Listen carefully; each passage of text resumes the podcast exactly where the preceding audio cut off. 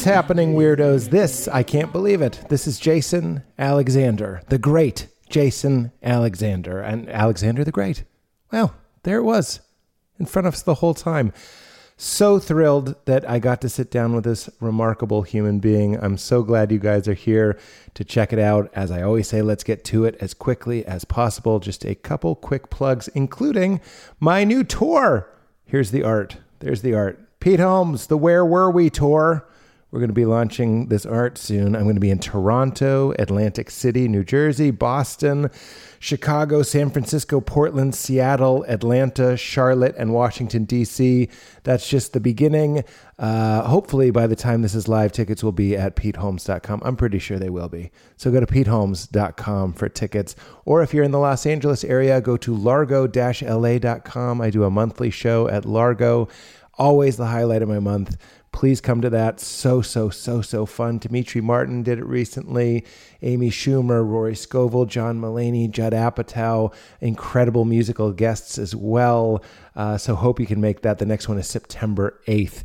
But if you're in any of those cities Toronto, Atlantic City, Boston, Chicago, San Francisco, Portland, Seattle, Atlanta, Charlotte, or Washington, D.C., hope to see you for the Where Were We tour. Shaboom! I'm holding it up for the YouTube, for the YouTube people. For the audio people, you can see it on my Instagram or just live in mystery, wondering what the what the tour art looks like. but go to PeteHolmes.com for tickets. And guys, as you know, uh, the show is supported by the Pete's Picks. I'm super excited, you guys. We have a new Pete's Pick on this episode, and run, do not walk to check this one out. This app is brought to us by our friends at Brain FM. Brain FM has been a part of my daily creative routine for years now, and I'm so happy to be partnering with them.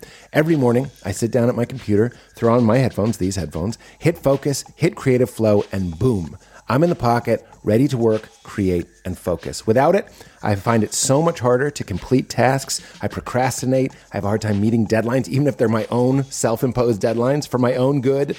But with Brain FM, I am signaling to my brain, literally, that it is time to get things done, and it works. So, what is it?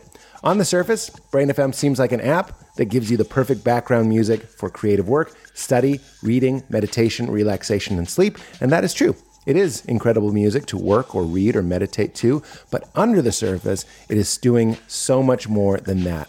Brain FM's composers work hard to create amazing sounding music that doesn't distract and uses their patented audio technology to boost your mental state on demand. Brain FM's scientists and composers, they add patterns to their music that change the patterns in your brain, creating increased blood flow and electrical connectivity, activity in the brain, and increasing focus in as little as five minutes. Regular music, think about it, is designed to be distracting. It wants your attention, so you're constantly interrupted using regular stuff to skip. You have to skip, and it pulls you out of that flow that you're trying to get into. So skip the skipping.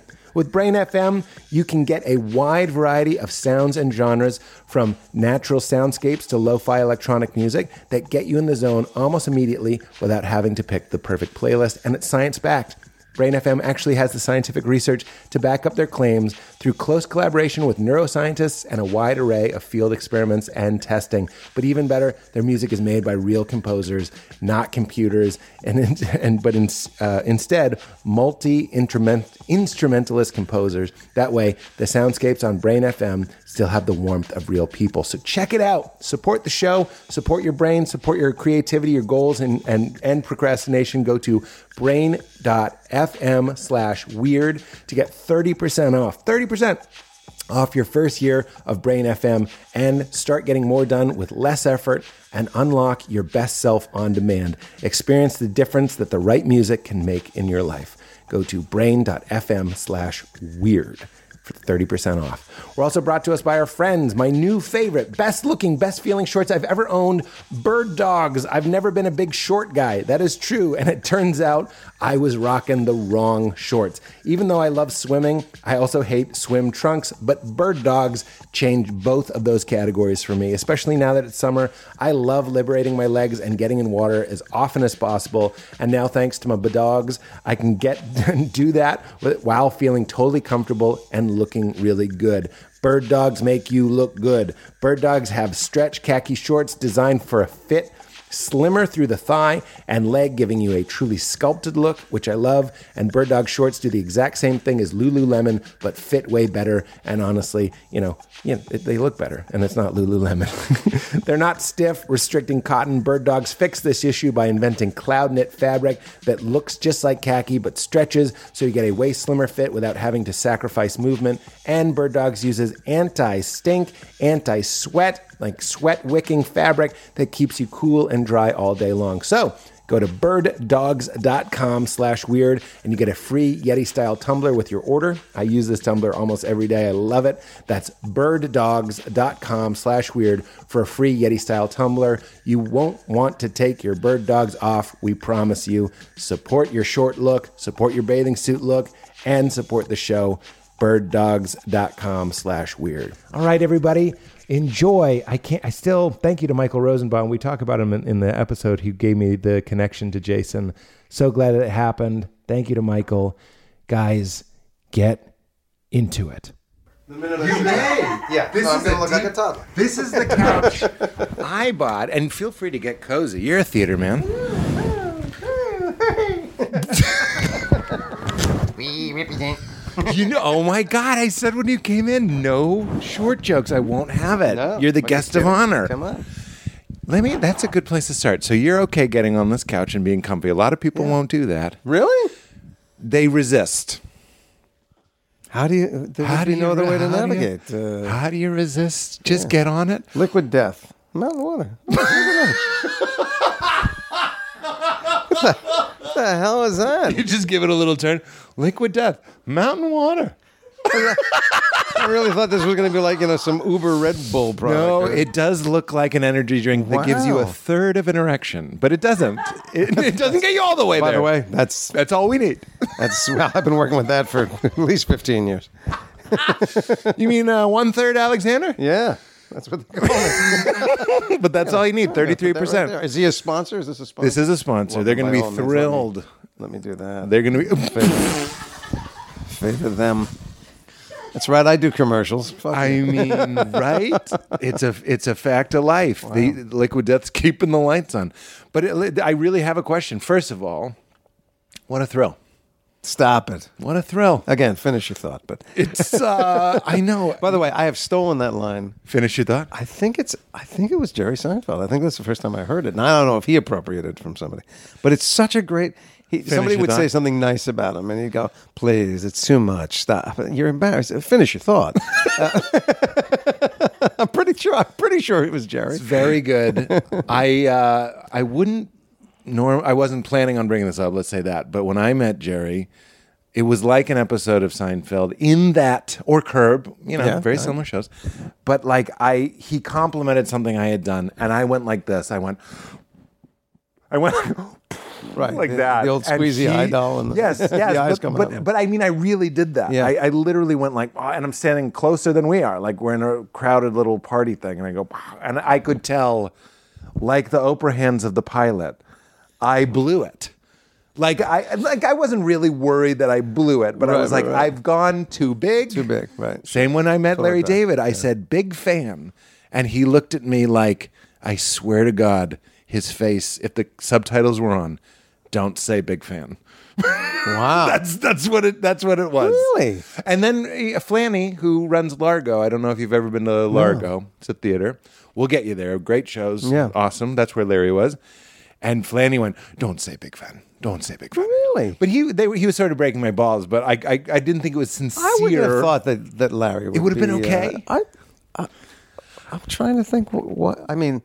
Well, let me I, ask you. I haven't written the book on Larry David, but I, I, I can't imagine that he would find that to be uh, You have invoked inappropriate him professionally and Yeah, yeah, yeah. I, I, I carry a piece of him around at all times, but Your blood type is your blood type, but also I'll take, bit, I'll yeah, take whatever LD, Larry's. yeah, right. I'll take whatever Larry's is, which I think is like raw cashews and spring water. I'm not sure. whatever's keeping that man alive, Yeah. it, it's it's phenomenal. He's going for it. He is. There's. He looks now the way he looked 30 years ago, I, and I don't know if that's good, bad, or different, but. I mean, it may have been he The looked a little news- older than he should have back then, Yeah, or he looks fantastic now. But Yeah. he, yeah. You know, he, he's certainly successful, and I as close to happy as Larry's going to get. So I, I think he's he feels uh, he feels uh, vibrant and alive. And I, I always projected onto it that he was. Uh, by the way, I have to do this because this looks like we're going to go fly fishing later. What what, what is happening? that Oh, it's a would feather. you would you It's put it little in your feather. cap? the feather is also a sponsor. This feather so brought to you by Liquid Death. Okay.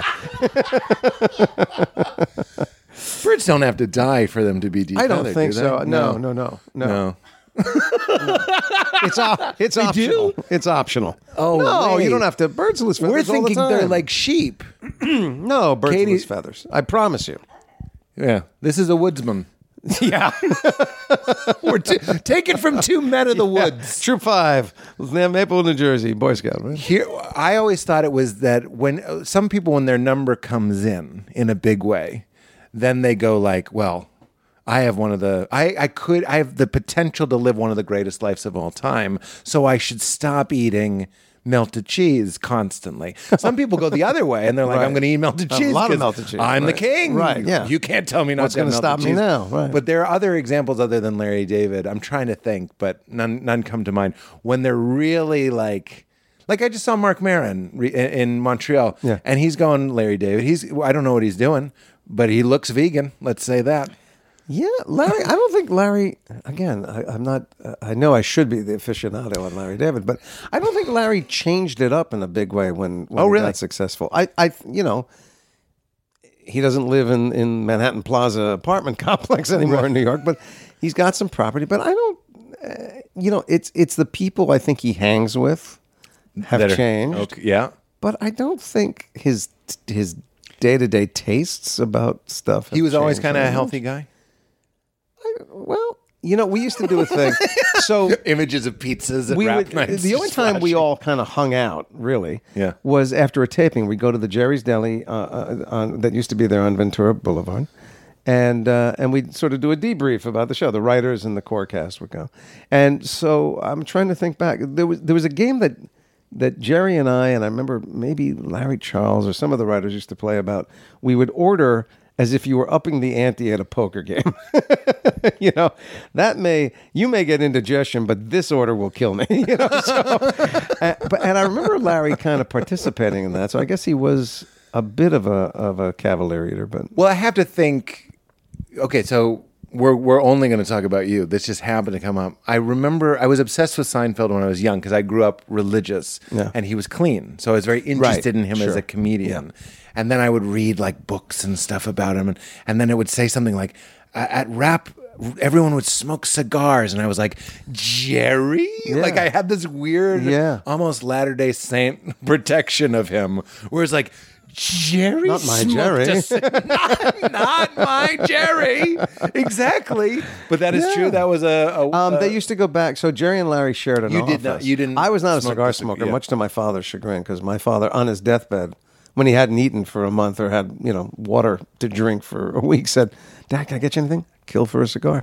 Uh, is that true? oh yeah. Did you give him one? he was in a room with oxygen. I mean,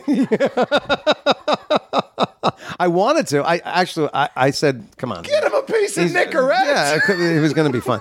But um, yeah, the guys used to go. I think uh, Jerry and Larry always shared an office, and I think they would go back and they'd pop open the the humidor. Okay. But I know Jerry. Yeah, Jerry, uh, Jerry's a cigar smoker. Yeah.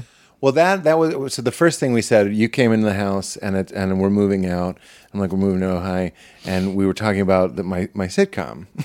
the, the line being clear. Yeah. I do you remember where your dressing room was at Radford? Because Yeah, well, I we had in- two because we were on two different stages at Radford. We started in the back on stage I'm where the 20, plaque. we were on 19. And then we moved to plaque the was. front on stage nine, Oh, okay. right up front. So right up front, um, if you if you came out the big garage door and you turned to the right, and there was a staircase up to the second floor, and if you went up to the second floor, came around and went three doors down, that was my dressing room. Okay. Well, I don't think we're in the same. I'm right above Elaine's. I don't know if they changed it to Elaine's hair Yeah, studio. I don't know. I you know that lot is completely changed since we were there. It doubled in size. All that other Oh, stuff. really? Yeah, that was none of that was there. We didn't have. They built a little tiny New York street for us because we were I remember. we had gotten to the point where we kind of were outside a lot and we needed a real New York street. So we were gonna. I think the rumor was we were gonna go over to Paramount because they had that great. They got the big one. And uh, and Radford said, "Wait, wait, wait, we'll, we'll put up something." And they did. They built like a two two block. I wish I uh, could think of a, Which is why we never left those two blocks. If you notice, you I do. nine years we're on those two blocks. That's right. it. Nothing else in New York exists. Fantastic. Well, this this look, we we went right. I always pledge. I'm like, we're going to do the interview where we don't cover the things that you always get asked. Sure. But let's let's begin again. Even though that All was right. a delight for me. Sure. Here's my first my first real question for you. Yeah. My most genuine curiosity. How is it being Jason Alexander? Here's a little preface. When I when I opened the door for you, you just made me happy. I was just happy to see oh, you. well, that's so sweet. Well, you know, And right back at you. I as a matter of appreciate that. Is that why is that? Well, Um, finish your thought. yeah, finish it up. um, how is it? I, you know, uh, uh, um, it's generally lovely. I I do not live a life that I anticipated in any way, although. I knew at 12 years old that I wanted to be an actor, but I, I thought of a very different kind of career. I was just trying, I grew up in New Jersey and I fell in love with the theater. So I was just trying to get across the river. Uh, I just wanted to be a stage actor in New Yeah, York. And yeah. that's what I was doing in the 80s. And I was blissfully happy. Wow. But it wasn't. It's not this. It's not celebrity. It's not um, uh, the financial security that I've gotten. And I had no uh, particular fantasies about it about being this. So it has uh, what the the part that's lovely and wonderful. Um, my mom was a nurse and a nurse educator all her life. And she truly, like all Jewish mothers, wanted me to potentially go into medicine. Um, primarily because she thought that a good, a good life is a life of service, being in service to other people. Sorry, we have to go to a commercial break. Liquid death. Just when I am confronted with that level of beauty and nobility, Yeah. it is sort of humbling. Yeah, my mom really I- did believe in that. Yes. and and uh, it it has it, it certainly used to strike me that being an actor is the quintessential opposite of that. Mm. I do this because I have a flair for it. It brings me joy, and eventually I was able to make a career out of it. But I always thought of it as a very very sort of selfish profession. You know, God forbid we get to the end of the show and people don't clap. You go, fuck you. You know. Yeah, sure. So what I have learned, and maybe it's the, the the body of the career, but it's certainly Seinfeld. And I've told these stories before, but but I'll I'll, I'll walk through one or two of them quickly. You haven't I been interrupted get- by the best. That's right. I, I, I probably hear from people at least once every other week, but several times a month still, specifically about Seinfeld, where they will say to me, either in letter or in person, I was going through really hard stuff. Yes. Um, I lost a parent. I lost a child. I was fighting cancer. I was serving overseas. I was something horrible was happening to me. There was no joy in my life. I would put your show on, and the laughter would come back. And honestly, you guys saved my life. Yeah. And you hear that, and you go, "Well, maybe I stumbled into a life of service." I was going to walk you there anyway. Yeah. Look, I, I I grew up in the church, and something that blew my mind. Uh, I believe it was Rob Bell said this to me. He was like, "Service doesn't mean you hate it. It doesn't have to be right. We thought uh, Jim Gaffigan has a great joke. I think it's a great joke, where he goes, uh, "You want to do something good?" And you're like, "I want to feed the homeless." And they're like, "Great, meet us at 6 a.m. in the park." And he's like, "Fuck the homeless." This is when Jim was dirty. Fuck the homeless. And I was like, "That's what I thought service was. If you."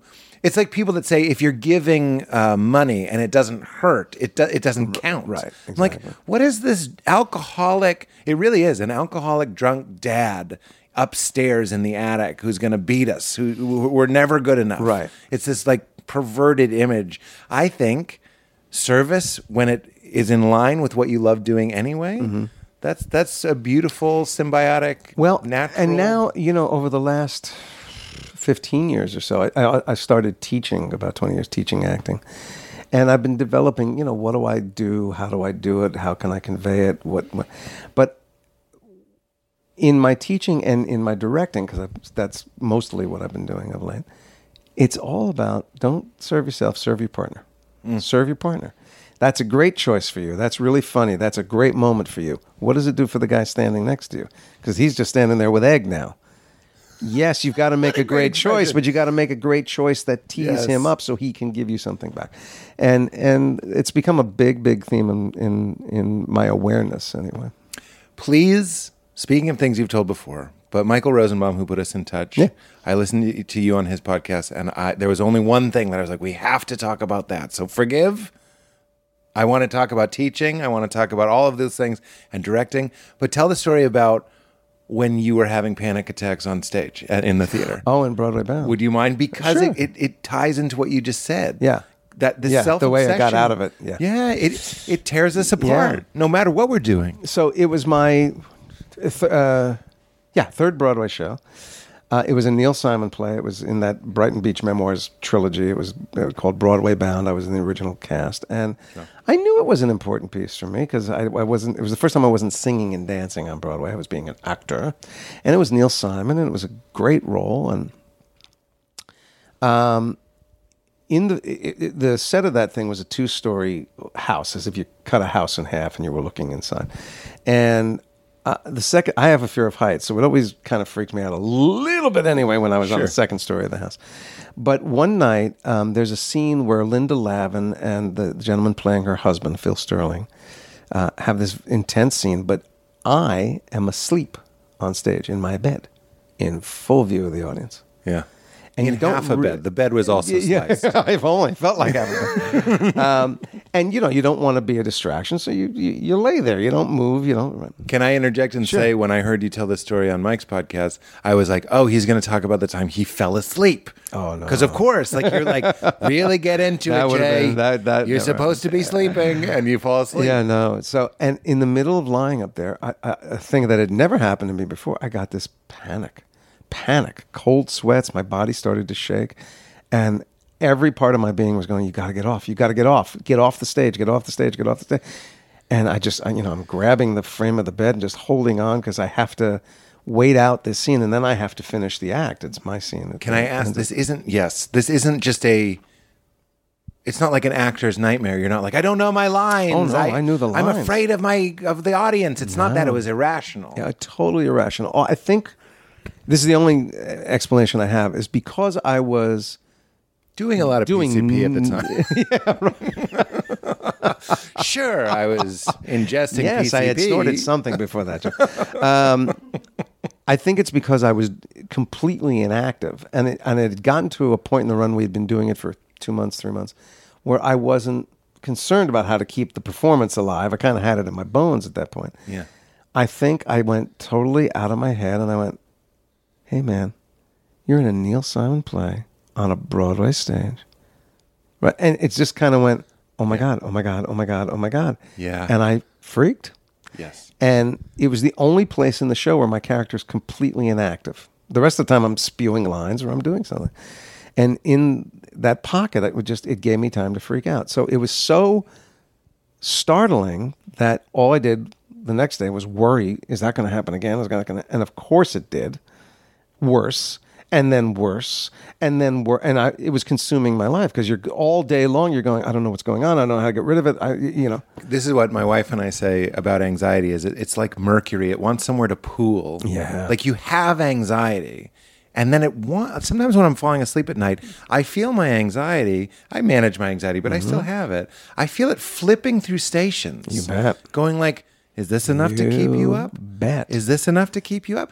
And I I get curious about it, and I go, "Do you like this?" And it's like. Yeah. like I don't I like it. you. Like the commander in chief doesn't like it, Right. but anxiety itself is really Yeah, it feeds just like when we're it Yeah. feeds on it and when it finds something like, "Oh fuck, there's the anxiety of your dream not coming true." And it goes, "Well, guess what? Yeah. Flipperoo, there's the anxiety of your dream coming true." And you're like, "You son of a bitch, I thought Yeah. this would put you in the ground." You turn into JFK, I don't know why.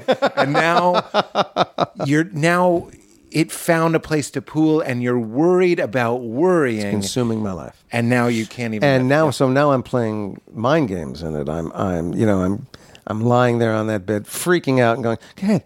What I thought was going to happen is I thought I was going to pass out. And, and like, you know, undoubtedly soil myself as I go, you know. Yeah. So it was going to be some humiliating, horrible, and I kept going, go ahead, go ahead, go ahead, fucking pass out, go ahead, ruin your life, ruin your career, you know, and uh, that's what, that's the mind games I'm playing. And I was so shaken and humiliated that this was happening that I wasn't telling much of anybody. I told my wife. Yeah. But I didn't know who else to talk to. I talked to a therapist who said, you know what, take a baby antihistamine before you go on or something like that. Oh, something from the Benadryl. so, you know, yeah, people. right. thank so you. I was, uh, you know, I was playing with that, but that like wasn't asking an it. old man, take a bite of a nectarine and a Yeah. sip of Listerine. or as Chris Rock says. Robitussin. yeah, like a little Robitussin will take you out. Anyway, it, been, it had gone on for a month, over a month, and, and so eight Every shows a week, every, every show, and Not I'm telling the cast? You out. couldn't I tell told the nobody, cast? and I really, and now I'm starting to say to myself, I think I, I'm going to have to not be an actor. I mean, I can't live like this. This is this is going to. So my acting guru was a guy named Larry Moss, who's still one of the greatest teachers of acting. He's still in New York, and and he's became a dear friend. And and I finally go, I'll talk to Larry because Larry will have something profound to say. And you know, so I go to Larry and I said, Larry, it's a cra- I'm having these anxiety attacks. I think I'm going to pass out. Cold sweats, and I've tried this, I've tried that. I, I don't know what to do. I'm so embarrassed. I'm so humiliated by it, and I'm worried it's going to derail my career. And blah, blah, and you know, I pour my heart out, thinking I'm going to get some sympathetic Yeah. response. Yeah. And he doesn't take a beat, and he goes, "You're a fucking egomaniac." and it just hit me like a brick. And I went, What? Because it's all about you. You made it all about you. You're going to pass out. You're going to ruin the show. You're going to ruin the audience. You're going to ruin the thing. You, you, you, you, you, you, you. Nobody gives a shit about you, Jason. You know what they're there for? they want to see the story. Tell them the goddamn story. Wow. And it was the coldest. I mean, it really just rattled me how It did. Yes. I mean, I'm like, it's rattling in the retelling, Christ, Jason. I didn't like you talking to me I that just- way. And I and I was pissed. I think, and you know, and I went on stage that night, and it didn't happen. He, I mean, what do you think that is? He- And it it's didn't like happen the next night, and it didn't happen the next night. or something. And he just you. went, "It's you're making it all about you." Yeah. you. Now, yes, it was me ruining someone else's show, ruining someone else's experience, but it was all about what's going to happen to me Yeah. or what is happening to me. You know, he didn't say this, but it was almost like saying, why don't you lie there and think about what's something you can offer Jonathan Silverman, your scene partner, in the next moment? Why don't you focus on that? That that's the kind of thing he was saying without saying it. And he meant it to be harsh and he meant it to be brutal. He meant it to be shock therapy. Yeah. And it and it absolutely was. I mean, that was the that was the linchpin that's ended it. And we're back to a little bit of what your mom said service. Big like service. thinking about someone else. Would you, I mean, that seems like that's a key to fuck happiness, just like a good life. Like finding your place in the world is considering others a little bit. Yeah. Um, you know, it's uh, this is going to sound so pat on the back, but Are you crazy? Somebody- You're on. You made it weird, my friend. Somebody once asked me because I lost uh, I don't know how many Emmy awards. You know, I was up f- for it. Yeah. And they said, uh, Who'd you lose to? Let's give him a big. I think three times. I, I actually think I know because I think the first three times it was um, David Hyde Pierce on Frasier. Okay. And the other three times I think it was Michael Richards. Wow. Right, so there you go. the devil you Um, know. yeah. And Niles. So uh, somebody said to me, um, "Are you? Do you hate that? Are you bitter about that? Do you? Do you have feelings about it?" Yeah. And I said, "You know, look, it would be nice. It would have been a lovely thing. There's nothing wrong with getting it." But I said I didn't grow up fantasizing about awards. I really didn't. Yeah. Um, if any of them, it was the Tony Award because that's where I thought I was going to. Right. And I won the Tony Award, and I, it was great, and I'm so proud to have it. But I also know it didn't change my life. You know, it was a nice night, Yeah. and it's a nice thing to see on your resume.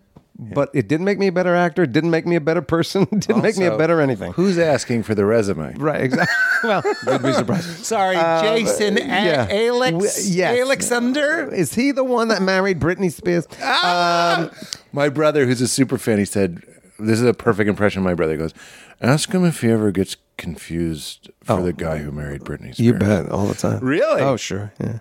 I was like, I don't think that happens. Yeah, no, it's uh, And it does. I mean, not on the street. People don't Yeah. come up and go, "You married Britney Spears," but in in print, they'll of, often go, Wow. the guy from Seinfeld." Um, Crazy. but anyway, you know, so uh, You've lost when I didn't, awards. so they said, "Do you do you hate not getting those awards?" And I said, "You know, the award, honestly, was the job." Yep. the people who I worked with, the material I got to do, the the the good word of my colleagues, other opportunities. Those are the awards. Yeah. The statue, I- I'll give you every statue in the world. You give me all that other stuff, That's right. I'll be happy to trade it. So, um, and all those things are, again, they're they are about the community. Um, I think the reason I like theater so much is that you spend so much time communally working on one thing. Can I just enthusiastically agree? Yeah. Because I just did a multicam. I've never done theater other than like, you know, college and whatnot, but like we were 300 people on a stage pointed in the same direction. And there's something about these pack animals that we are that love going, showing up, and everyone agrees this is what we're doing. Yep. And if it's good, imagine if what you're doing is good Yeah. And you're all doing it together and you're having fun while you're doing it. That's like what we were designed best. to do. Absolutely. And it's about the number. Uh, I'm reading the book Tribe. It's taking me forever, even though it's a small book. Uh, and the book Selfie. There's all these books that are talking about us as primates and what we Mm-hmm. what we need. And it's always striking to me how how closely it resembles summer camp, theater, uh, all that sort of stuff. Yeah, like like sure. we want to band together, like Avatar. I always say like Avatar. Yeah. we want to be in a tribe, hunting, Absolutely. feeding each other, taking care of each other, Challenging each other. challenging helping each other. Yeah, exactly. Not running from each other, not accusing each other, shooting arrows from a distance. Like together, together. That- So you got to feel that and and Very and much so. enjoyed it. Yeah. The the service thing. I'm gonna, I'm gonna pop my liquid death. do it. Put the mic right up. To, oh, very good. Oh, look at that. Very and no sizzle. You think there's going to be a sizzle, but it's just 16.9 ounces of gin. Well, it's got a fine, a fine, fine bouquet. You know, I'm actually a Well, bit. now of a- I'm worried about spilling. I'm going to put it over here. Jay, take a look at this couch, buddy. Well, that's true. it. God knows what bodily fluids are on this thing that I'm I mean, swimming in. Da- uh, Jimmy Carr just did this podcast, and he told me about David Lee Roth. Uh, do you know this? David Lee Roth had a mansion. You know, am I getting this right? David Lee Roth, Van Halen. Is that Van Halen? Yeah. uh-huh. And he uh, he called his mansion a tomb with a view, right? So we're coming back to you teaching and, and and service and and and finding ways to be in a pack pointed in the same direction now. In this point, he he trained to be an EMT so he could be of service, like your mother. So I'm wondering if that's what teaching is for you. I have to imagine it's a similar sort of. It is absolutely a service. I, I, I would be lying if I didn't tell you it's one of the most selfish things I've ever done because the joy. There, there's a certain, there's many joys, but the two big ones are that feeling you get when you're in class and the teacher asks you a question and you know the answer. Yeah. That happens all the time. Because I go, people will come up and they have a problem, and I go, I have an answer. Not the answer. I have an answer. You It have may, your it answer. may Yeah. it may help you. So there's that joy of going, oh my God, look, I, I studied for the test and I actually learned something. So there's that. Yes. But there's also that moment, and it's it's thrilling. And I guess this is part of you know um, being a dad. There's a joy when your kid a does something great and learns a thing, and you go, "Ooh, wow!" And then they learn something you didn't know or you can't do, and that's what happens with students. Is they are often working on a piece of material that that I go, "I can help you." I couldn't do it Yeah. but I can stand out here and help you. And then they do this thing and they do they they accomplish something that you go, I would not have made that choice, and it's a great choice, or I I couldn't have done that moment, and they the did that moment, the and you get Yeah. it's it's. Well, look, uh, I stand resolutely on the shoulders of many, many, many giants that came before me. Sure. To help somebody up on your shoulder, that's a cool, cool feeling. Yeah. To go, great. Yes. Go, pat, go, go. Leave me in the dust. Um, that's fine. and you know I, I just don't want to be too obvious but it's like but i do think people are interested in the in the idea that you don't need it what i'm realizing is like so much joy is hidden in things that you don't need to do like people think that once your train comes in you've got enough grain for many winters that you should just sit around but tell That's a me very that- good Hepburn, by the way. you got enough grain for many winters. But tell me what gives, I mean, obviously that's one of it. Like, how are you filling your life with meaning?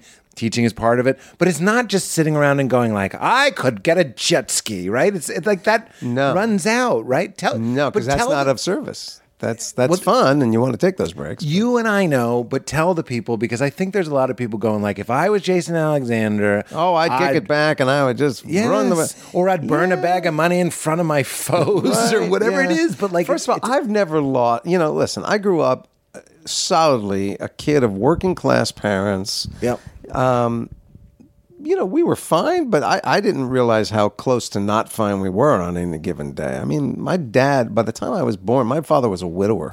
Sorry, that's a good title. Close to not fine. yeah. And it's just a picture of you and your family. Close to not fine. Jason Alexander. My my dad was a widower. His wife, uh, his first wife, took several years to die of a horrible disease. It bankrupted him, and then he had two teenage kids from that marriage. My sister was always a sickly kid. Always had, you know. Eh, so my mm. dad was so in debt by the time he married my mother, and then I was born. My mother was thirty nine years old when I was born. Never been married. Never had a kid. Mm. Forty year old women in nineteen fifty eight did not get say, pregnant. My mom was around that age in the 70s, and she's like, it's a miracle A they were giving her blood that Right. could have been contaminated. Absolutely. All of this stuff went wrong. Right. I should be nicer to my mom. I- you, we have it on camera, me realizing I should be nicer to Irina. Mental note. Note to me. Note to me. But she's like, yeah, that Uh, yeah. wasn't happening. Right. But even and I come so. along. My father's 51 years old, and he goes, "I'll, I'll never stop working. I have to work now till the day I die." I mean, it was. Yeah. I was, you know. Yeah. Why did I start telling you that? So working class, working class kids. Because we're talking about how money isn't everything. Um, yeah. But here's and and as an actor, you never know when your next job is coming. So even though I always made a nice living, I started working when, professionally. when I was 14. I came out of college prematurely, and I never did anything but act again. I was I was always making a good living in my profession because you got you had I was doing commercials and I was doing- that got spotted by Yeah, somebody. right, Yes, right, yes. early on. Let me And- tell your story. Yes, please. Well, um, But I never bought anything I couldn't just pay for. Yeah. Nothing. If I bought a, a I bought a motorcycle in New York, it was ten thousand dollars. Ten thousand dollars. I mean, if I couldn't buy it because I wasn't sure there was going to be any more money coming in, Yes. I kind of still feel that Yeah. way. So uh, you know, we go. hilarious. Yeah, we have we have money, but I also I'm not. I spend money. I mean, we we but we I know you greased own- me on the way one in like a hostess. I don't know what that was about. It's I own completely unnecessary. I own my house and I own my mother-in-law's house. That's our property. Do you ever We threaten her to burn it down? You're like, this Oh, it's beyond house. threats. I've burned sections of the house. that bitch is late with rent. Ooh. I start start with the pets, and then we just work. It's beyond threats. yeah, but we. I, I- mean, we don't have. We have. I drive a Prius. Uh, Yes. We don't collect art. My wife's a painter. We don't collect art. We put my wife's work on. Yeah. she doesn't like jewelry. She doesn't. So we don't. We don't spend on luxury things. Where we have spent our money is on our kids' education. And that includes taking them to places around the world so they can see other people and other Yeah, yeah. worlds, you know. Uh, and taking friends with us, buying time with people that we care about, and going, let's go have an adventure. you Yeah. know that you that might be hard for you, but isn't hard for us. So let's Can go I- do that. Look, just a little bit of love coming your way. It just on. does me so. Oh, I thought you were going to say, "Can you be my friend?" Yes, you can be my friend. oh yeah, I'd love to go on an adventure. No, I was just gonna say it just it just fills my heart up to hear you say this Oh, instead of thanks. being like, buddy, I don't want to say, but I, I've I've just had people on this couch that hadn't figured it out yet. We're we're waiting It's not for that- it. You're hearing 20 years of therapy here. Yeah, I mean, okay. You know, I mean, it took know. you a while to figure that out. Yeah, p- please. Where It, else uh, did you look before you found this balance? Oh, please. You know, I, I put way too much emphasis on work. yeah. Um, what people thought of you? Oh, well, that, Or just whether or not you were working. the- That is- yeah. What you know? How am I seen? Do I have power? Do I have control? Do I have? Uh, you know, I know better. Uh, if we did it my way, you know, it's all that stuff. The ego, the ego has to learn. I had, you know, I I didn't realize that I had crap as a kid. I thought I was a pretty happy kid, but I turns out I was a pretty intimidated, shy, overwhelmed disproportionately scared kid who overcompensated with all kinds of awful silly behaviors and and it carried in, in you know until I was in my 20s and 30s until I finally went you know I'm a father and I'm having these weird feelings and ideas and things that are the, the things you were talking about the, the the Rolodex of things you're up at night going Yeah. you want to think about that for a while you want to yeah. think about that for a while Yeah. and f- you know finally went into therapy and started to work on What it. were those things? I, I'm not. This isn't clickbait. You have full control over this. This no is your they're episode. just I, I mean I'm curious. you know, uh, the easy ones are things where I will have said things in interviews that I thought I was just being entertaining. Hmm. And I was never a comic. I didn't even go into acting thinking I was going to be a comedic actor. Hmm. And suddenly that's the world I'm in. And in trying to be funny, and I don't, I don't, I, I guess I, now I kind of go, well, I guess I have a sense of humor. But I never thought of myself as a funny guy. And so in emulating, comedy and trying to be interesting and trying to be entertaining and trying to be amusing, I would say things that you know weren't kind Yeah. and weren't right, and and and uh, you know. Um, You see that all the time, by the way. and augmenting things that are partially true, but then you, you for entertainment you blow them up, Yes. and now they're out there as truth, and you go, oh, that's not quite how it happened, and you're and you're stuck with that story, and just stuff like that, and hurting people's feelings, Yeah. making bad choices, saying I'm going to be something, not being it, saying I'm going to do something, not doing it. the thin line between I run into it all the time. I did it I, on set today. I'm I'm, I'm stopping myself because I'm 43. I'm finally learning to stop myself. But there's a thin line, the the rush of going maybe a little too far, but it works and they love it and you love it and everyone wins. Now you're addicted to those moments, and then inevitably you're going to say a little too far, a little too much, Yeah, yeah, yeah. and and you just don't know how to call it. and it was it. all about you know trying to be some avatar that I thought was interesting, and you know, or worthy. Worthy is really more the the issue, because I always felt like I shouldn't be there. yeah. Um, uh, you know, people should. One of the, I, I guess, a lot of actors go into acting because they love the spotlight. I was hiding in plain sight. yeah. I didn't love being in my skin. I didn't. I wasn't fond of myself. So I would say things to give a different impression, or I would play a part. It was a break. So yeah, so I could. So I'm not that guy. I'm this guy, and it was all in this sort of uh, very immature, um, young, immature attempt to find your own value, to hmm. be okay in your own skin. Hmm. And I didn't start to get there until I was late into my 40s. I think I'm 62 now, so I haven't I haven't been. Yeah. you know, anywhere close to being, oh, you're okay. This is a relatively new, you know, thing, and it, it, it's it's a lot of experience and a lot of putting real time and attention, not not e- egotistical time and attention into yourself, but real time. You know, going to a therapist honest and, and being honest and and going, that was a terrible thing, mistake. Finding a way to get past it, and going, okay, that happened for a reason. I'm here now. Yeah. And and now I know what what calls people to that. And one of the one of the lovely gifts it gives is that I have younger friends hmm. who are going through exactly the same thing. Mm-hmm. And I can say to somebody who's going through a tough patch, you don't think much of yourself right now. You're in one of the top 5% of people in the world. You know why? Because you give a shit and you're looking at it.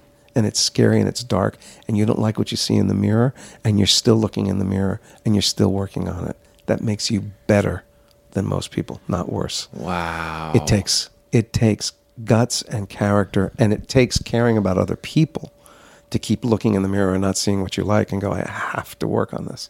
Wow. I have to work on this. So, you know, That you is. We say all the time. Would you note that? Obviously, that was just so beautiful. Um, we we say all the time, "What use am I to people not broken?" Mm-hmm. You know what I mean? like how? That's great. Not even as an entertainer, just Yeah. as a human being. Right, Like I have yeah. a daughter. She's not yet at the age where she can ask things, but like when if you were to ask me something, I would go, I know I just did it. You were like, Oh, I go over the line or I exaggerate this. And I'm like, buddy, I can't tell you. Right. And especially the comedian persona, you think we're like, hey, what's up? Uh, look at that. Well, blah, blah, blah. and you think we go, we're smoking a cigarette with the martini. I'm going to tell you something. We go in the bathroom and we go, oh my God, what did I do? yeah, right, sure. And the most harsh ones I know, the the ones that would be like, "Look at this piece of shit," they're the most sensitive. I could tell stories, but I don't want to tell tales Yeah, out yeah, of school. of course, of course. But like the the biggest people that are like think they don't give a fuck, they're they're going backstage, Totally going like, I got three people in my head right now, just as you say right? Absolutely. And but I love what you said. It's like that you weren't getting into acting because you wanted to razzle dazzle and, and shine. You wanted to get away. I also loved what you said because it took me a long time to figure out. I say on this pod all the time, your shit is your shit, meaning maybe you had a middle class, or in my case, I had an upper middle class upbringing. I have my parents, as Father Greg uh, Boyle would say, I won so many lotteries. I was educated. I was fed. I was housed. I was whatever it might be. Right, na- right zip code lottery. He calls it. But still, a good therapist will help you uncover like it doesn't mean anyone failed or or was wrong or bad. It just comes with driving a car. Tread on the tire is going to wear off. Something's going to stick. Yep. W- And you ha- you had to come to terms with your shit was your shit. Like even though you weren't Yeah. this this or this, some things happen Yeah. that you had to and deal it's with. listen. I don't want to present a done package. I mean, I, I still go. Yeah. I go every. I go several times a month. Uh, I've been working with this wonderful woman for twenty years. yeah. Um, you know, and it's still you. You. It, it's. I. I. I say this when I'm, I'm knocking on whatever the hell this is. it's got. I, this I don't think made I, by TBS, so I'm sure it's Presswood. so I, I I think I can see myself before I act out of my neuroses. But that doesn't mean the thought patterns are still there, you know, and you you still have to go. Is that real? What I'm feeling and thinking right now, or is that You a like- leftover? Is that is that a trained behavior? Is that a? Uh, it's still. I still walk into a room to this day. I can't remember. I'm going to name drop. I think it was. I think it was Marty Short because I was doing the producers with I was going to think about. I was thinking about him when you said I didn't dream of winning a Tony, or I did Right, dream. right, right, I was like yeah. you and Martin Short. I almost said exactly. that. Yes. I think I, I think it's when I was working with Marty, and he must have referenced a couple of people, and I go, "Oh yeah, I don't think that person likes me very much," and I don't, yeah, I don't think they like me, and I must have said it again, and he went, "You know, you have a problem." you know you have a problem. Yeah, he said, you you really think people don't like you, and I go, "That's true." Wow. That's true. Yeah. Now, clearly, it's because I wasn't very crazy about myself, so I'm projecting out, and and very possibly in projecting out like that, doing things again that I don't like or admire, and going, well, that's why they to don't like me." reinforce it. Of course. To prove yourself a prophet. You've just nailed something. I, in the book Selfie, they're talking about how we build reality. Like, it's sort of disturbing. I don't find it disturbing, but it's like there's no free will. A lot of scientists say there's no free will. And what we're doing is we're doing what we do. And then our brain retroactively goes, I did that because of this, right? We build mm, these right, stories. right. But it's very dangerous. If you are your story, literally, scientifically, neurologically, be very careful what story you're telling. Because if you're oh, saying sure. people don't like me, buddy, you're in good company. Val, my wife, points out, she's like, you you'll test people. You'll go like, I don't think they like me, and then you'll go like, "What's up, dumb fuck?" or whatever it is. and I'm literally the example I always give, but it's uh-huh. true. I was like, "Oh my god, your baby's so fat!" Like I talked about how fat someone's baby was to test them to see will you love me even if I'm a rascal or whatever it is. But it's because I'm going, I'm too much of a rascal let's just cut to it. Let's cut to the abandonment now, right? Here's now. Tell me if you ever did this. so I used to go to a party when I was a you know young teenager, and I would sort of put myself off on the side and be obviously kind of dark cloud to see if anyone would notice or care enough to come over. I mean, yeah, let's go for a ride. Let's smoke cigarettes with sunglasses on at night because that's me. I would, of course, I would do that. In fact, I wonder if you feel this. There was something, obviously, it's dramatic, but it almost feels theatrical. It's like, I'm going to put on this silent show Sure, yeah. to see if I can draw a crowd. And I still love it. What we're doing right now reminds me of performance. It's like I go like, "You ever do this?" and that, and isn't that what we're doing with the audience? like, course. like uh, one one Costanza, like my dad. I see him being sometimes at odds with who he is because he relates to George, but then I see him see me see him relating to George, and he's like, "Ah, that's that's that's that's sad" or something. I'm like, "Bullshit, man! We all relate to that. We're all." And by the way, I get it. He's he's trying to be my dad, even Yeah, though he's sure. he's almost eighty. And I'm like, I've I've said to him point blank, I'm like, Dad, the parenting is over. Let's just be guys. But he still, wa- and I admire it on in a certain level that he still wants me to think that he doesn't have neuroses. And I'm like, we're all George. We're we're all Tony Soprano. You know what I mean? We're all uh, Don Draper. Th- these depraved or or in need or broken people. Absolutely. And and would you talk a little bit that that's the job is to share. I'm going to plant one thought in your head and see what what it makes you think of. You're under the lights. You you're louder than everybody. You're on stage, and yet you use this opportunity in a again as a primate an alpha position. I'm loud. I'm above you. I I have the vantage point, and yet I'm going to use this vantage point to tell you about my insecurities, my vulnerabilities, and my fears. That's in my opinion, good art. It sucks if you get up and you be like, I'm the king, I'm the best, unless it's a parody or something. Yeah. What does that make you think? Well, you're absolutely right. It, it's also here's where my sense of humor because I also grew up in New Jersey, and so part of my idea of what funny is is busting people's balls. Everybody in Jersey wants to be Joe Pesci, you know. Of course. they think that's the epitome of comedy. Yes. and it With Tomei. and and With you Tomei. bet. and and what I've tried to learn over the years is it's okay on me, but it's not my best card, you know, because it's it's not the one that I it's not the one I feel. It's the one I've observed a lot, and and I know I can create a persona that it sits well on. But but then I go, uh, but so I used to do. I agree so hard. That's all I want Right? to say. I agree so. I grew up in Boston. It's not in Jersey. Nope. See, I went to school in Boston. Boston in the 80s. You bet.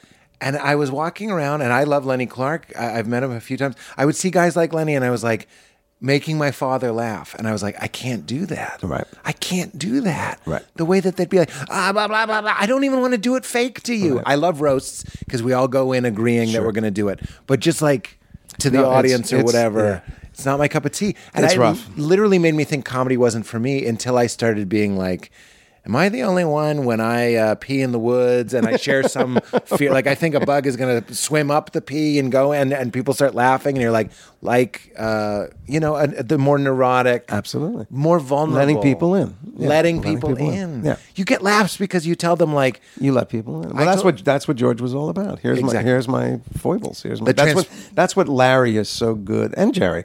They're so good at creating a character that goes, "Yes, I'm the Lord of the Idiots. I'm the." I mean, that was that's right. Costanza's big cry. I am the Lord of the Idiots. That's right. No one's stupider than me. No one's less valuable than me. And when I read uh, SeinLanguage and I saw that, that was my first intro to, to Jerry. It was just reading the material, and I was like, and obviously, no disrespect to him. I was like, I have thoughts like this. Yeah. And he says in the intro, the difference between me and you is I write it down. And I was like, I can write it down. I'm 15. I'm literally doing nothing. like I, I have nothing going on. I can So write down my little thoughts. Yeah. So one of them, just to share, was whenever I would go to the movies when I was a kid and the lights started to dim, I would be afraid that I was dying just for a second.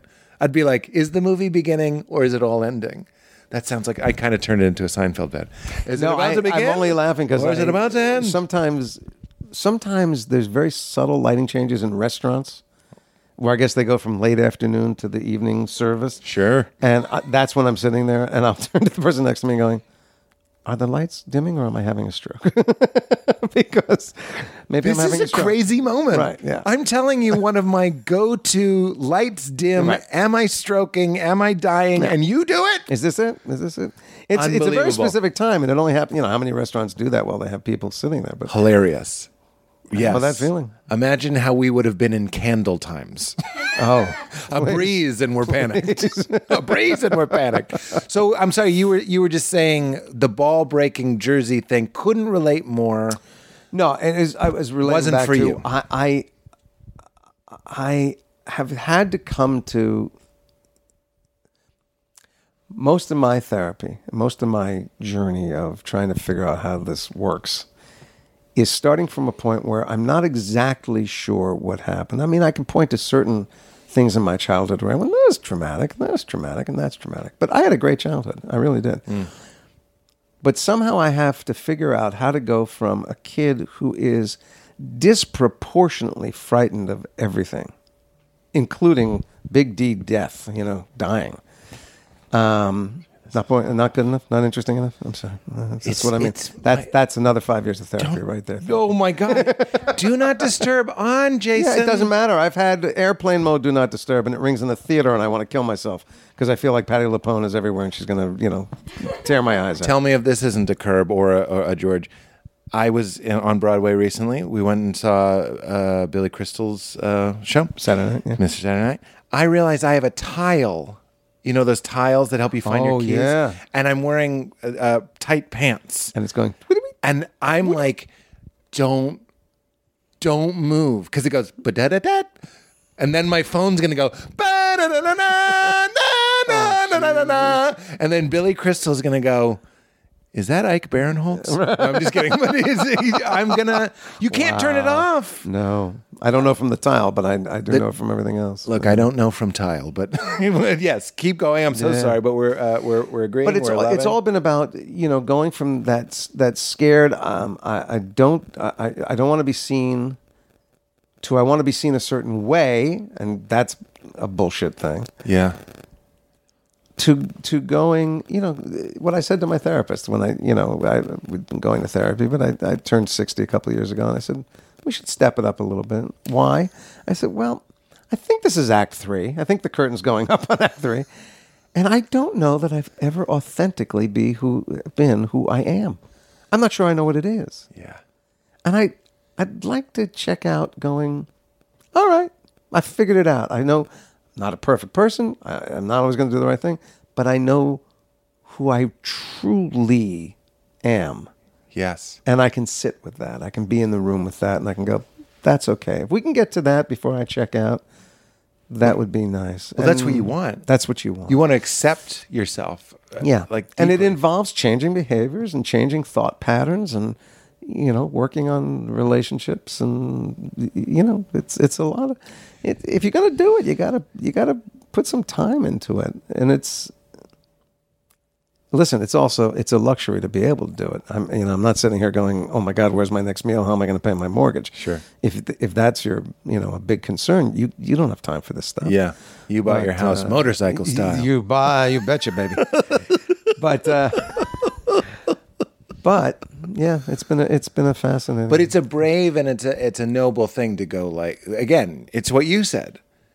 I'm not going to look away. I see things I don't like, buddy. You're saying something that is right beneath the surface. I would say, at least for me, but I I, I would posit of everybody. It's right under the surface, going like, "Am I being authentic?" Mm-hmm. I do this. Uh, I bet on stage. I go, "Round of applause. Who here would just break out crying if your dad looked you in the eye and said, "I'm so sorry"?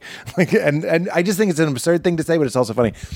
And I'm doing a show. Bill Burr's on the show, and there's these kind of like clearly Bill Burr fans in the front. They're mustly. They're not enjoying. They're enjoying me, but they're waiting for Bill. yeah, waiting for Bill. I'm like, all right, waiting for Bill.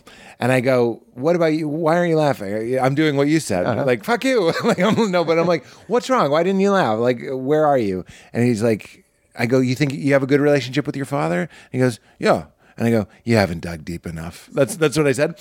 Meaning, and my wife died. They didn't laugh. My fans laughed. But but there's something about going deep. Like oh, this is what I said. I go. Do you have a good relationship with your father? This is a good question. Uh-huh. Or are you still just really good at playing the part they assigned to you? Do you relent? Do you take the sides at Thanksgiving? Go back in time to who they programmed you to be and go, yes, Papa, or whatever it is. That's really an interesting. That's You know what I mean? great. Do you have a good relationship with the real you? Or does that not even occur to you that, that that's possible? That you just go like, all right, it's time to be Pete in 1994. Yeah. Right? Yeah, absolutely. These are the hard questions, but I see you doing that. This started as a compliment for you. You're doing what you said to do, which is to look in the mirror and not look away. You try. You try. You try. Yeah. Uh, you know, it's it's an ongoing thing. You know who's really good? Um, he's on my Instagram feed. Uh, do you know? Do you know Sadhguru? Yes, Sadhguru. I love this. Guy. He's a friend. I'm just kidding. He's love this guy. Wouldn't it be great if? Yeah, I, I, when I'm listening to Sad. him, I'm like, you call him. Yeah, Stevie. old Stevie Sonny. Guru. Yeah. Stevie Guru. I didn't know you were into that uh, sort of stuff. Oh my God! great. He, he somehow the algorithm delivered him to me. wow. and I started watching his reels, and then I, you know, I I probably catch two or three of his little snippet things every day, great. and I go, this guy, he's Yeah. figured a lot of shit out. Yes. he's got a really cool, simple way of looking at stuff. yep.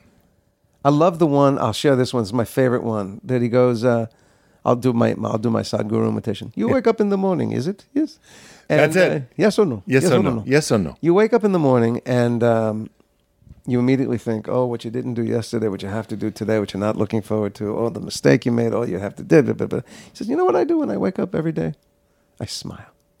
Because a million people did not wake up today. A million people did not wake up this morning. You did. Wow. You saw the light of this day. Is that not worth a smile? Wow. You do this every day. It'll change your life. And I heard that tape four months ago, five months ago. I wake up every morning now yeah. and I go, hey, I made it. I got another one. It does Jay. make a difference. Okay, I'm going to give you one that I think is going to blow your mind. Okay. Very similar to Sadhguru.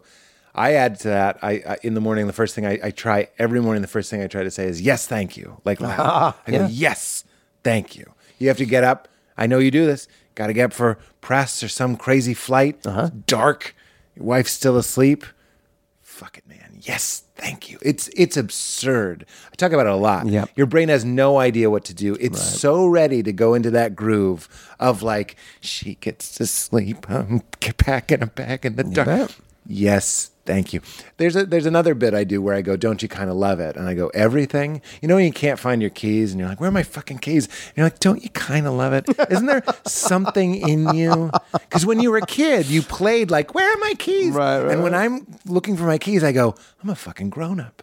And and that's that sort of yes, thank you to all of it, to stress, to traffic, to missing a flight. It's a great life hack. But this is the one I'm going to give you. Yeah. This is from a monk. I just I saw him on YouTube, and a little shout out to the fact that I know social media, all this.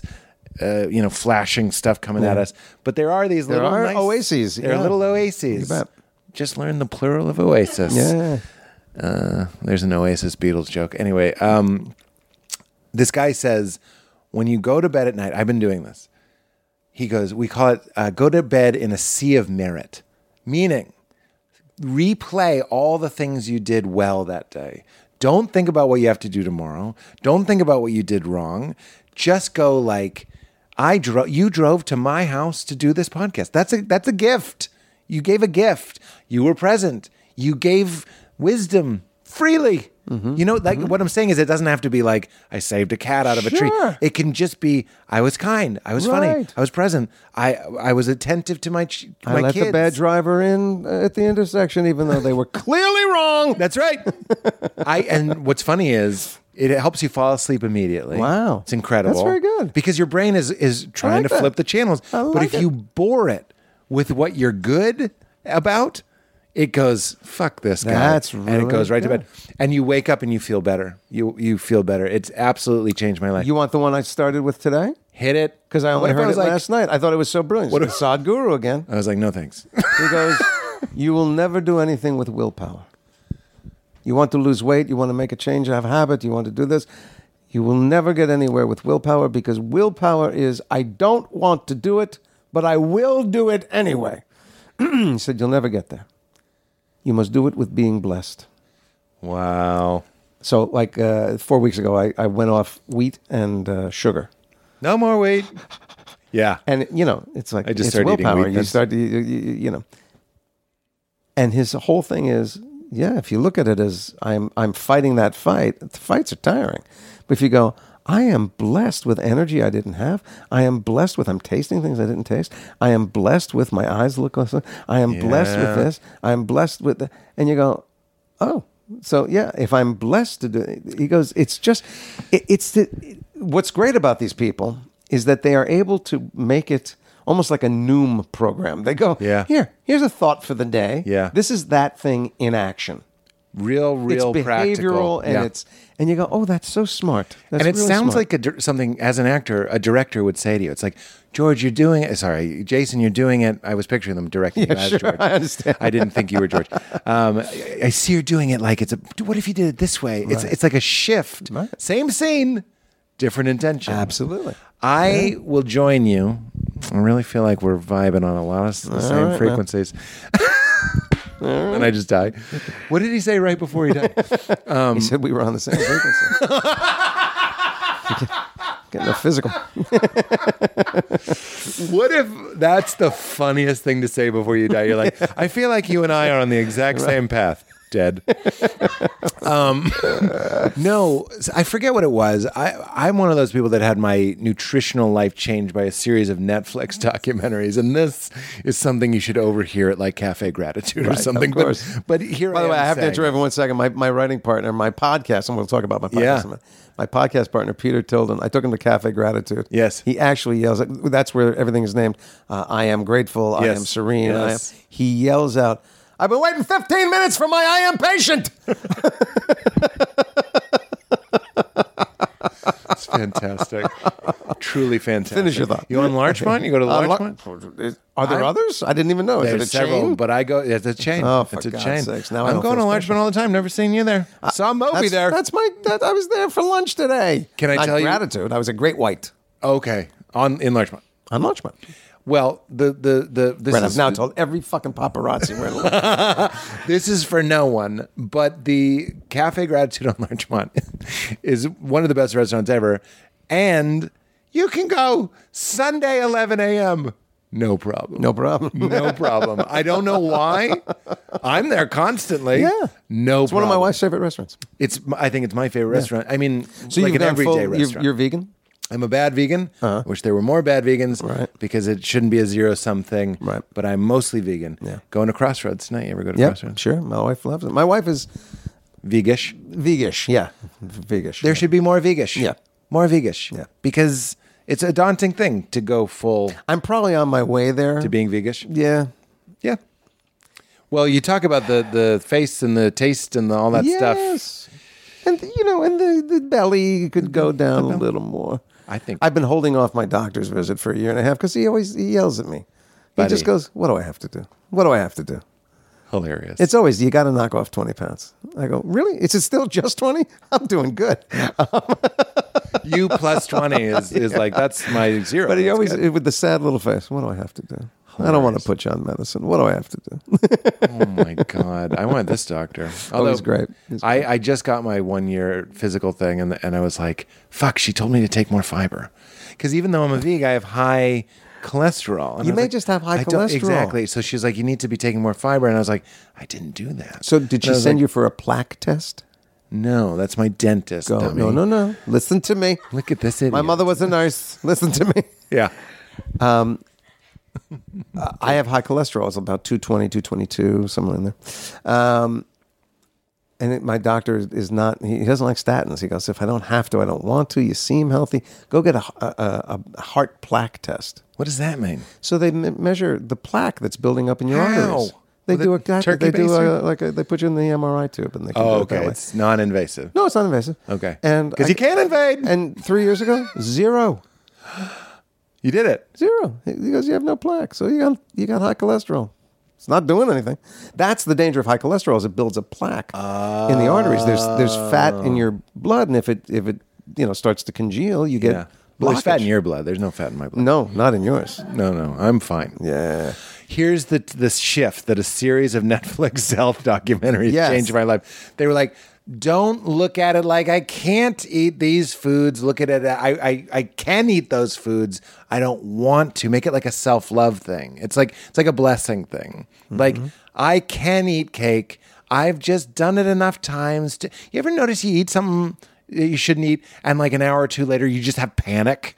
Have you noticed this? This Well, I once trend? I almost killed myself with a piece of uh, cheesecake in New York years ago. I'm going to need to hear this story. Yeah. Let's go to the mid rolls. When we come back, Jason Alexander and the Deadly Cheesecake. Pardon the interruption, friends. This episode is brought to us by our friends at Dadgrass. I am seeing whenever I'm in like a cool shop, like a shop that sells, let's say, shoes and jeans that I absolutely love and need to have, they always have Dadgrass and Momgrass at the checkout.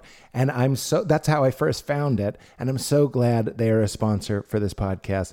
Dadgrass and Momgrass, if you don't know, are incredible ways to relax, to chill out, and to keep your head clear. So chill out all summer long with Dadgrass because it's too nice out to be couch locked.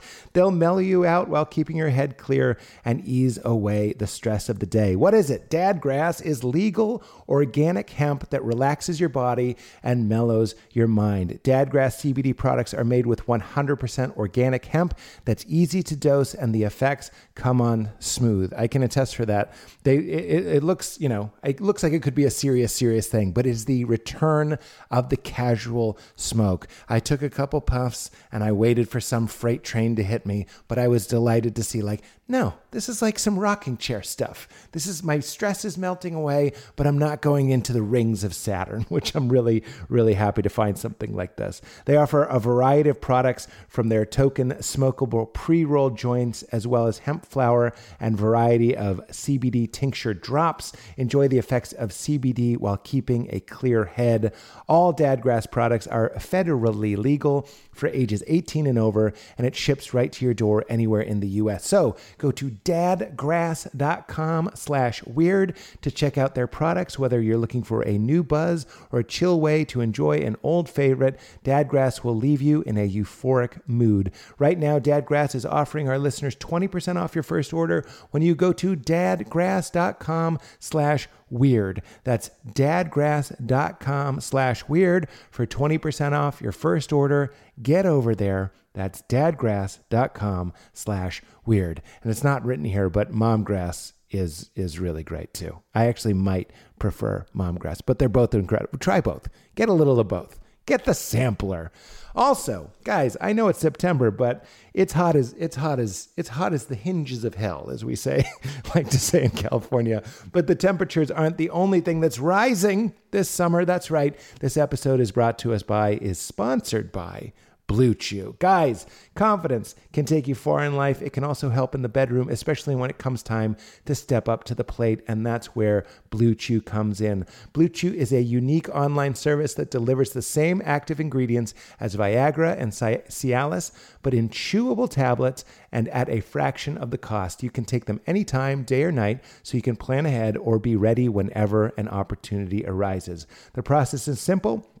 Sign up at bluechew.com, consult with one of their licensed medical providers, and once you're approved, you'll receive your prescription within days. The best part, it's all done online. So no visits to the doctor's office, no awkward conversations, and no waiting in line at the pharmacy. Blue Chew's tablets are made in the USA and prepared and shipped direct to your door in a discreet package. With Blue Chew, men everywhere are excited to see the postman because when your package has arrived, your package has arrived.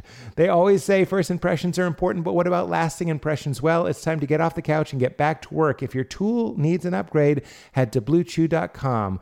Women say there's nothing sexier than confidence, and Blue Chew can help give you that confidence where it counts. So, if you could benefit from extra confidence when it's time to perform, Blue Chew can help. And we've got a special deal for weirdos. Try Blue Chew free when you use promo code WEIRD at checkout. Just pay $5 shipping. That's bluechew.com, promo code WEIRD to receive your first month free. Visit bluechew.com for more details and important safety information. We thank Blue Chew for sponsoring the podcast.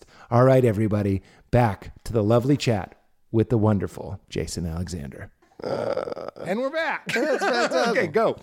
Um, yeah, I had gone to see a piece of theater in New York, and I, I thought you were going to say I went to see a piece of cheesecake. no, no, no. I was in New York, and I went to see a, a, a, a musical that was previewing, and it was it was just everything about. It made me angry. It was the only time I've ever left the theater angry, going, "How do you open your doors and charge money and call this, you know?" And I'm and I'm with two friends, and we go to the now defunct Carnegie Deli. Yeah, sure. Which is notorious for having portions that no human being should ever eat. And I order two slices of cheesecake Because you're on tilt from bad I'm theater. just- I'm rage eating. Yeah. I'm rage eating. Yeah. and I down them with a glass of milk. And I get back to the hotel and I lay down and I can hear my heart going, "Oh God, oh Jesus!" I mean, it's just trying to push this this sludge through my system, and I thought I am going to die, Like the I'm Play-Doh fun shapes. Yeah, that's right. It was I'm Crescent Play-Doh Fun Moon. Factory. It was- it was exactly right. Yeah, it's a star. It was, and I and believe me, I got up, I walked around, I drank water because I went. This is. I mean, I don't have a heart problem, but I went. That that was madness. I just ate a heart problem. Well, you, what happened? You were okay? I was fine, but Yeah, I I, mean- went back to the next day, got another slice. Uh, no, I didn't. I knew a guy who he did a lot of this is this is not the Joe Rogan experience, but here we are. Um, people realize the Joe Rogan experience is a thing, and they just shut this off. Wait, I forgot. Um, he smoked a lot of DMT. Do you know what DMT is? I do not. Dimethyltryptamine. You ever you ever love how like psychonauts, like big people into psychedelics, know all the chemical names? Yeah, well, That's sure. you're not talking to that person, but I, I've dabbled. But dimethyltryptamine is is the strongest of the psychedelics. It's like Buck Rogers. You smoke this very acrid, harsh smoke. I'm not. I've never Yeah. done it. And you go into another dimension that is like overlaying on this dimension. and everyone says the same thing. It's more real than this thing and all this sort of stuff. They also say that when we die, this is not proven. Uh, there's no data for this, but people are like, this might be what's happening when we die. Because DMT is in our bodies. Okay. So maybe we start to process it and we have these. A thing, an experience. But people are really like, or is it like a plant that really makes you teleport? Because that seems to be the experience. Okay. But because it's like, again, I couldn't stress this enough. I'm not selling it to you. Uh, again, I haven't done it, but it's like, it's like the most inexplicable, crazy thing you could do that's like dying. Sure. It's like you're gone, you go, and anything can happen. I've had people tell me they smoke DMT and they're in a coliseum, like ancient Rome kind of style, but it's filled with aliens. Real Star Trek stuff. Loved you on Orville, by the way. there they are. And he's inside of a crab and he's fighting another crab to the death. And I was like, if I've ever done a psychedelic, it's usually been for a spiritual reason. And I'm like, I don't know what I would learn from being in a crab duel. Yeah. So I'm out. But they say it might be what happens when you die. So a friend of mine, uh, he had an accident. They gave him some uh, uh, opioids for the pain. He may have taken too many. And he realized, like you and the cheesecake, this is Shane Mauss, by the way, he told the story on the podcast. He realized that he was dying because he started having a DMT trip. Oh wow! He real- oh like, wow! He started crossing over, and just like you, this is the best human beings can do. Get up and walk around a little bit. Just get up and try to, like Wow. little league, walk it off. And it worked with you and the cake. And he he brought him. That's amazingly impressive. Isn't that wild? Yeah. He realized like if he yielded, if he just was like, he would go. because it was pleasant. He was kind of like, oh wow. But then he was like, oh, I'm dying. That's how Shane talks. And he got up and kind of like cold water on its face came That back. is wild shit. Isn't that crazy? Yeah. Have you ever done any psychedelics? Again, not clickbait. I'm just. I curious. am the most boring man on the planet. I speak for myself and my wife when I tell you I've never been drunk. I've never been high. I am into it. Yeah. I heard you say that to Michael Rosenbaum that, and that was actually where I was going. You you got on the couch like an actor, like somebody who's like, "This is what's happening. This is the scene. Giant couch. Yeah. I'll get on the. I'll get on the couch. Meaning, when I think of like, uh, obviously it's a cliche, but your body is an instrument. You you mentioned that you don't drink when you're doing Broadway eight shows a week. You can't do it. People can't- can, I can't. you I, I, I'm absolutely the same way. Yeah. Uh, especially a little bit older, I couldn't do what I used to do, Right. which is you know, drink after the shows and all that, and then do it all again the next day. This is a stand-up show, but still, stand-up is an hour-long, Yeah. yelling Yeah, monologue. yeah, I get it. See that that Mabus thing, the the throat steamer. That that's Yeah, that's real yeah, that's your best stuff. friend. Yeah, that's your best friend. you bet. Because you're like, I can't do it. I'm doing Absolutely. warm ups. I'm going to the doctor. I can't hit the notes Yeah. of the monologue. And uh, I heard you talking about that. But the reason I mention, I want to hear a little bit about your acting. Your your philosophies of acting, the best advice you've ever gotten about acting, those those little mantras that you keep with you, but also the physicality of it. Because when I'm like, oh, maybe I should get more serious about acting, I always bristle that I'm like, and I'm not even proud of this. It's not like, oh, I don't like musicals because they sing. I don't like acting classes because they're going to make me walk like a polar bear or something. You know what I mean? But there's this like embarrassment threshold you have to get over to get in your body and not be embarrassed to emote, feel, move. Like how many actors would benefit from a little bit of this, right? Yeah. Tell me. Uh, Well, again, I guess it's it's how you. So acting was what I what I mentioned before. I always felt I never walked on the stage. I was this guy or that guy or this guy. So to me, I can do things as George that I, I wouldn't want to do as Jason. Wow. Um, you know, I, I the, the thing that everybody said to me, you know, please sign this photo, and I stop because I go, I, I could be sending this to children. Is the the thing in Seinfeld where George was on the chaise uh, and Kramer was doing the photo shoot oh in yeah, boxer yeah. shorts, Yeah, right? yeah. Uh, and they made a poster out of it that's become fairly f- famous at this point. Um, Who books that?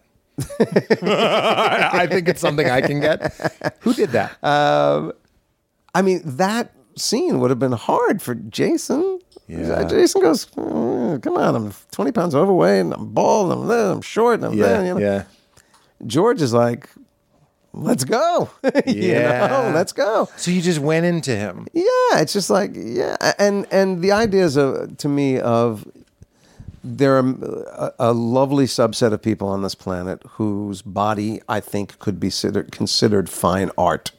So the, display of it is kind of like a rapturous thing. You go, well, on a good day when God is doing, Yes. you know, the best Really work, firing on That's what we're supposed to look like. The rest of us look like this, Yeah. and there's tons of us. We outnumber them, you know, big Yes. time. Yes. So, um, so I've always thought bodies are funny, and my body's funny, and, and as long I'm much happier using my my body as a tool for comedy than I am of romance. You know, Yeah. You know. Oh, oh, certainly for me. I thought you meant words. What about words versus body?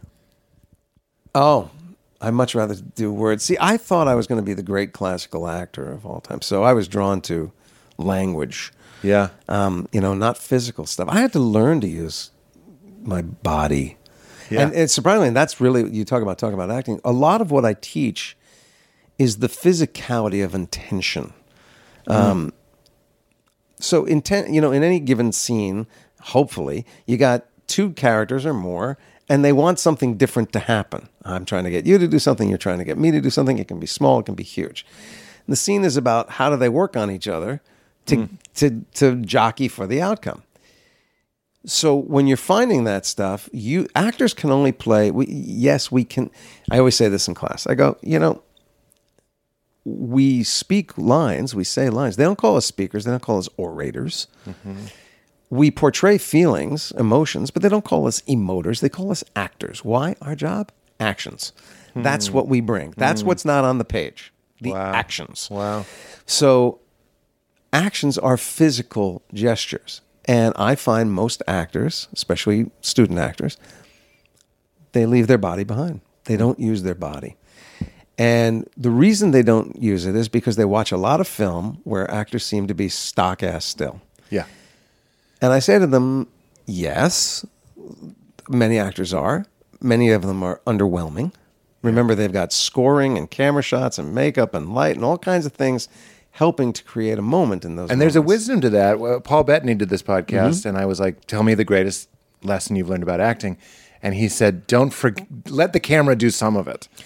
That's very good. And yeah. by the way, that's why I'm not. I think I'm a less effective filmic actor than I am a stage actor because I forget sometimes that the camera will fill in some of that information. Mm. But when I teach, I teach actors to use their bodies very fully to show their partner and the audience what their intention is. Because Yeah. if the other actor can go, "Oh, you're trying to threaten me," well, then they get to decide, "Well, how do I do I feel threatened or do I laugh that off or do I but if they can't read what you're doing, they just make something up. So the ball never gets passed back and forth. Yeah. So body becomes a Now you're very in a bed having a panic attack. you know what I mean? Like it's it's true. but body body and use of body becomes very important in the work. And then once your body understands what you're playing, what your action is, Yeah. you can actually then take the body out of it and it will have informed everything else in the performance. Think about it, then stop thinking about it. Mm-hmm. It's so interesting. I, I just today I was talking to somebody and I realized I was like, there's something I'm doing with my body that is uh, communicating to this guy that I don't that I don't really respect him. And I corrected it. I was like, stop it, open up. You know what I mean? I, I was being comedian to him. Uh-huh. I was like, oh yeah, and I was like, what the fuck are you doing? Open up and all that sort of stuff. But I don't yet have the the cheat sheet, meaning, okay, I'm going to intimidate maybe the lurch for. I don't know what the. Do you have that mapped out? Yeah. So, well, first of all, w- w- when it's introduced to student actors for the first time, their brain freezes. Yeah. It, it's a very actors don't like going into their head. They think that the work comes from the emotions, and it can, and and ultimately it needs to. But you'll hear actors go, "I'm just going to feel it, man. I don't want to over prep it. I'm just going to feel it. I'm just going to feel it. Yeah. I'm going to get it off my partner. I'm just going to feel it." Well, if your partner comes in the same way, now you got two people going, ah, I'm waiting for you and you're waiting for me and Buddy. I don't know what to do. I'm just going to react to you, but everybody's in hold waiting for This is why you can't. have- nobody's made a decision. You can't have two Michael Rapaports. Be, hey, buddy, you know, like you, like the the wild cards. I think he's That's great. correct. That's why he came to mind. Yeah. but you also, it's like Tom Petty uh, is a great frontman, but he wouldn't be a great member of the choir. You don't want Tom Petty's voice in the choir, Right. But you can't necessarily have two wild cards in a scene. You need something to work with for the other person you, to. you actually can have, t- well, you can't have two um, unchosen artists in a scene. Somebody's going to have to make choices. If you have two unchosen artists in the scene, a third person's making choices. Either the director or the camera or the Ah. somebody's making a choice. Interesting. Somebody has to make a choice. It's the only way you can tell a story. This is how I'm going to tell it. Yeah. And all we're doing is telling stories. Right. So somebody has to figure out something they want to do to tell the story. Um, actors don't like it. They don't like going into their head. But when you want, but when you when you start thinking about this stuff, there are two great books if you're looking for them, and, and they're almost actor bibles at this point. One is called Actions for Actors. It's just a big old thesaurus about you know, uh, to attack can also mean to strangle, to mutilate, to, to so that you know you can go. Well, what's the difference between to attack, which your body doesn't know what to do with, as opposed to to strangle, where you go, oh, now I know exactly what it is. yeah. Oh, Um, interesting. Wow. I tell I kind of force my students to do their scenes or monologues only in their actions, no words. If you can't tell your story without the words, then you haven't supplied your part of the work. This is like clown college. I, I, I know that sounds absurd, but Well, I've been scared to of taking a. Mm-hmm. clown class. My friends have done it, and they're like, i- someone like me, I'd start talking, they'd, they'd just be like, "Stop talking." I'd be like, "Fuck you." But You know, clown college is scary because it's not just about intention. It's about it's the thing that makes comedic comedians and comedic actors who are good at it. They they have this extra little thing. It's not just about making choices. Something's telling you how to make a funny choice. a funny choice, yeah. And so that's the problem with clown college is you go, am I funny? Yeah, Am I funny? Am, yeah. I, am I a funny clown? You and now you're getting into my ego, and that's why I'm terrified of it. If, if somebody told me I wasn't funny, I'd be like, "I will now prove you wrong." In some absurd Right. way. You, you go you'll go to anything in order Yeah. to get the laugh. When Yeah. for the character, the laugh is not the thing they want. That's Right. the bu- that's the Well, that's what somebody tell me what I've had to um, cry on camera, and somebody told me, maybe my acting coach Karen. she was like, the interesting thing about crying is you have to cry. This is very crude. Mm-hmm. You have to look like you don't want to cry. Nobody wants to cry. Only actors cry. Only actors go. I'm crying. That's great. People in real life will do anything to not be seen crying. Yes. Anything. That's the most humiliating thing in the world. But they're Yeah. like, there's a twinkle, like, I'm doing it. you bet. Like a like Yeah. right down the lens, like a perfect tear. You're so happy it happened. Uh, there was a. I had a great moment about that. Um, I was doing a movie called Love, Valor, Compassion, and a br- really brilliant director, uh, a guy named Joe Mantello, who does mostly theater, mostly Yeah. in New York. Very little film. It was one of his. I think it may be his only film, but. Um, and I had a big, a big monologue, a big aria. Man, it's so emotional about the tragedy that my lover is dying and he has AIDS and nobody cares and I have AIDS and I'm going to die and nobody, you know. And at the very end of the monologue, the guy I'm talking to, I turn to and I go, "Do you promise me that you will be there when it's my turn? That your your face will be the last face I see?" And I'm prepping this thing, and I, man, I want to, I want to cry, I want to rage, I want to do. And Joe very smartly lets me do three, four takes, and it's all working. I'm crying, I'm, you know, it's great. Yeah. And he comes in around take five and he goes, We got it. It's great. We got it. I want to do one more. I just want to do something. Um, you're not angry. You're not scared. You're not, mm, don't worry about that stuff. You just really want, you don't want to be alone when you die. And you know that he can't look at that stuff. So really make him promise. Just use the whole monologue to get him to promise to do that. And I go, Joe, come on. That's like one, you want me to play one color, one note for a two page monologue? He goes, yeah, no, don't worry. We got it. We got it. This is just like a piece of something, just a piece. Yeah. And so I go, all right, listen, he's a great director. I'm going to trust him. And I go, I take a minute and I, we do the scene and I, and I stop worrying about everything else. And I go, I'm going to make you promise that you're going to be there. I'm going to say this whole thing to you so you promise. The actor I'm working with is a wonderful actor named Stephen Spinella. And we get to the end of the monologue and I'm emotional. I've, I've gone through some stuff. I'm not quite the weeping, th- but for the first time, he's crying. Oh wow.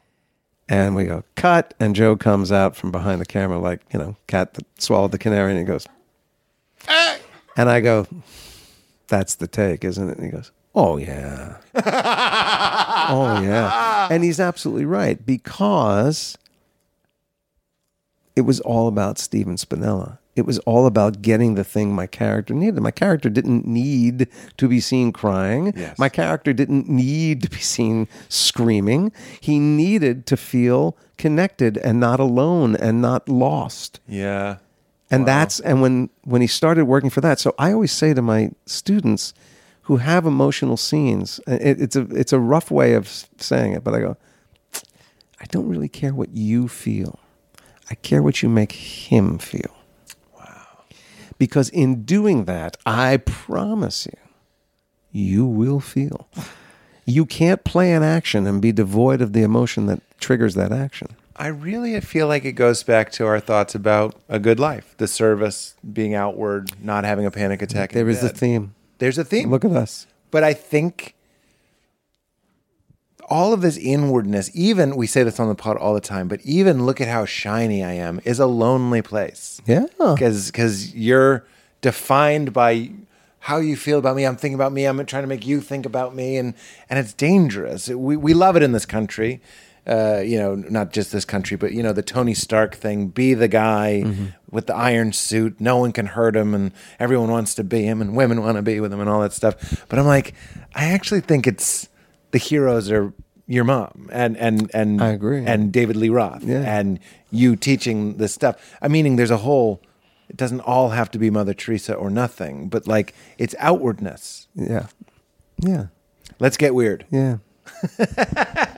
Wasn't it the Lenny Bruce routine about um, the Lone Ranger? He, in the Lone Ranger routine, he used to do a thing about the Lone Ranger doesn't stick around for a thank you. The whole crowd was angry because What's with him? Hi ho silver and a bullet, and he's gone. You can't stay. You can't get a thank you. You can't give him a thank you. What kind of a person is this? You can't give a thank you. That's hilarious. Let's let's lynch this bastard. That is you know, truly great. and it's but that's kind of what I mean. I'd like to say this is how I roll. I, I'm I'm sure it's not, but but there is a joy to going. You already thanked me by participating. Yeah. I had a great time Yeah. doing this with you. That was the joy. I, it doesn't need. Yeah. You know, it's like, oh God, this is going to sound like such a pat on my back, and I don't mean it to.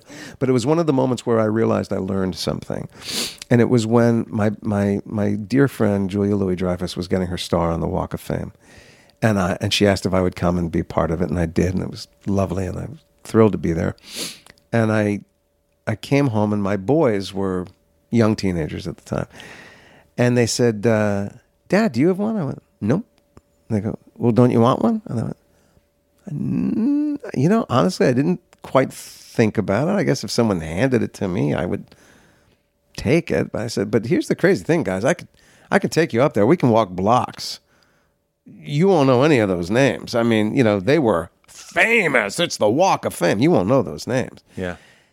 And I said to them, Gil Dingler? "Yeah, right." His name Um, was Menashe Skill? Skolnick. But I- and this is the moment that kind of where they went, huh. I said, you know, honest to God, in this moment, I can tell you, when I'm gone, there are only two people in the world I care if and how they remember me. I'm looking at both of them.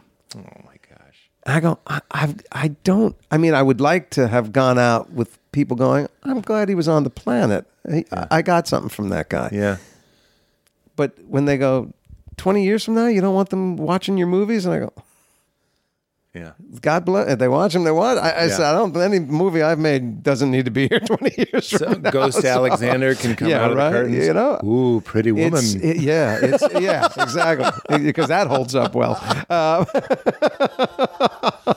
Look, man, it's the cigarette case and, Oh my a, and, a, and a toothy grin. That's all we need. So- No, that's beautiful. I also loved if you were giving them that speech and we hear in the background there's a truck like beep beep beep and they're unloading like a like a George Costanza bronze Statue. statue. the the only people I care about beep beep beep they're lowering it. my son and I, my son Gabe is an actor and he's wonderful. And we did a, a short lived um, uh, series for Freeform called Dinner with Dad. It was just these conversations about life in the business from, and he played him and I played me and my perspective, his perspective. And there's one where we got into a conversation about um, what name, Dad, are you going to have on your tombstone? Because my real name is J. Scott Greenspan. It's not Jason Alexander. Oh wow! And I go, uh, I don't know. I guess it'd be like an AKA, you know. And he went, "You're going to put an AK?" and it was like these are improv conversations, and we're like, "That's a really good question. Do I care?" Yeah. If somebody walks by that stone and goes, "Oh, he's that guy," how does that serve me? This is literally the answer to the question: When does it stop? When's it? So I'm at a. I've told the story before, but I want to tell it to you. I, I'm at a Ram Dass retreat. I love Ram Dass. Oh, Ram Dass. Yeah. Wow, you are is. hardcore, man. There he's, he's not, I, I not Alan Alda. Yeah, by God. um, yeah, I was at a Ram Dass thing and I was, it was like doing late night. It was at the retreat and they asked me if I wanted to go up on stage and, and, and speak, but as like a spiritual person. I was like, oh, not to talk about different comedy, yes, but to like do this, wear this other hat. Right. And this is my biggest other passion. And Ram Dass is in the audience and, and, uh, and they're, and I, no, it wasn't Anne Lamott. That was the year I did it. So I did it another time. Ram Dass was not in the audience.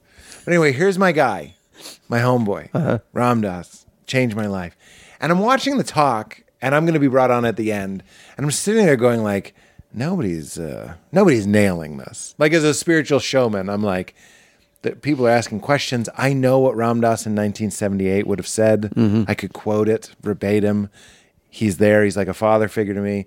I'm like, I'm going to quote it. Like, I'm going to go up. Not only am I going to go up on stage and take new questions, I'm going to go back and be like, I also feel like this could have been said, this could have been said, like a flourish, like a big, you know, like a medley. Like, I'm going to Right, hit all the hits, hits. just the Right. choruses of every great musical number Ram Dass has ever performed. And of course, the fantasy is like, play it out. Now I do this. I go, what do you think is going to happen? He's going to be like, you're my chosen boy. Uh, No one has understood me but you. I love you. And then, and then the question after that is like, and then what? You know what I mean? And, and then what? You- then you'll feel okay. I know to ask those questions now, to play it out now, Right. and to get honest about what you want. Like, what do you really want, and why do you want it? But back then, I really just wanted to razzle dazzle my my Mentor, teacher. yeah. And just like a late night show, it's getting later, it's getting later, it's getting later. The guy on stage goes, We've run out of time. And I'm like, Run out of time? This is being run like Haight Ashbury. Like it was sloppy, it was slow. You can hear the ceiling fan. It's not good showbiz if you can hear the ceiling fan. I'd get this thing popping. So, anyway, I'm bumped, basically. And I say to David Nichtern, this Buddhist teacher who I love, I, he, he's also like a mentor to me. And I go, you know, we're in a spiritual environment. We're on a retreat for fuck's sake. But I'm just like, I can be honest with him, like you with Mr. Moss. Right. And I'm just like, these motherfuckers, like, I, they asked me to be here. It's like disrespectful. I'm sitting here the whole time. Ram Dass was there. Like, I'm having a good complaint in a trusted place. Mm-hmm. Wouldn't do it publicly, but I'm doing it here. And he just goes, Pete, when's it going to be enough? And that's one of the greatest teachings of my life. When's it going to be enough? That's right. You with your son. You're gonna do it. It's Jerry eating fries. You're gonna do an AKA. it belongs in the diner. Gabe needs to know that was premium Yeah. content. Yeah. AKA. Like, when's it gonna be enough? But you realized it's enough. Walk of Fame. What? So a Yeah. dog can poop on your name? I mean, listen, it's a lovely thing. I, I know it's usually done. Generally, it's done as a as a as a Tip of the cap. yeah, exactly. And I go, well, okay, I got a lot of those. I, you know, people have been very nice to me. Yeah, very, very nice. Disproportionately blessed. that's right. I don't know that I need the thing in the sidewalk. If somebody wants to give it to me, I'll show up. Yes. And I will make fun of it because that's what we do in Jersey. That's right. And then I'll go home, and when they go, you got to start. I go, yes, I do. it's outside a porn shop on Hollywood and Western. All right, let's let's let's do some weird questions. I really want to get some things you've never been asked. Uh, stuff. Here's one, and feel free to dodge it. One time, I was telling a sound guy that I was n- nervous about EMF. I, I I'm kind of an Oh, EMF yeah. thing over there, Yeah. and he said Jason Alexander is that way. Mm-hmm. Is that something you've ever talked about? No, uh, my wife. So my wife, you Because know, we celebrate weird things, and that's Yeah. that's interesting. Yeah. So just know Uh, the tone I'm asking. My wife, for a long time, we had five years of unexplainable infertility. We took every test, and they went, "Are you fucking?" Because we don't. you know. Are you sure you're fucking? yeah. Um, and one of the things that she was sure of is in our old New York apartment, a very thin New York City apartment wall separated the headboard of our bed and the back of our refrigerator. And she was convinced that the EMF radiation coming from the refrigerator was somehow having an effect on Electromagnetic. right? And so we, she got the meters, and uh, you know, You know who would agree yeah. with you, by the way? Sadhguru. he's he's like you should face to the. I forget what it was. east. Gotta the- I think it might be the east, but it's something about the magnetic rotation of the earth sure. and the blood and the iron in your blood. He has, he's on this tip. Right. Keep going. So, So, my wife got me into it, and for a time there, we had someone. Wait, did you move it and Uh, we moved the bed, yeah. and then baby? No, uh, but babies, yes, but not not because of that. Um, we someone came out to our house when we bought it, and they went through the, with the meters and said, "Oh, you got to move this here and a pipe here and a thing here," and, and then it all came to a head. Come back to Marty Short, who I'm sure must have told great stories about this.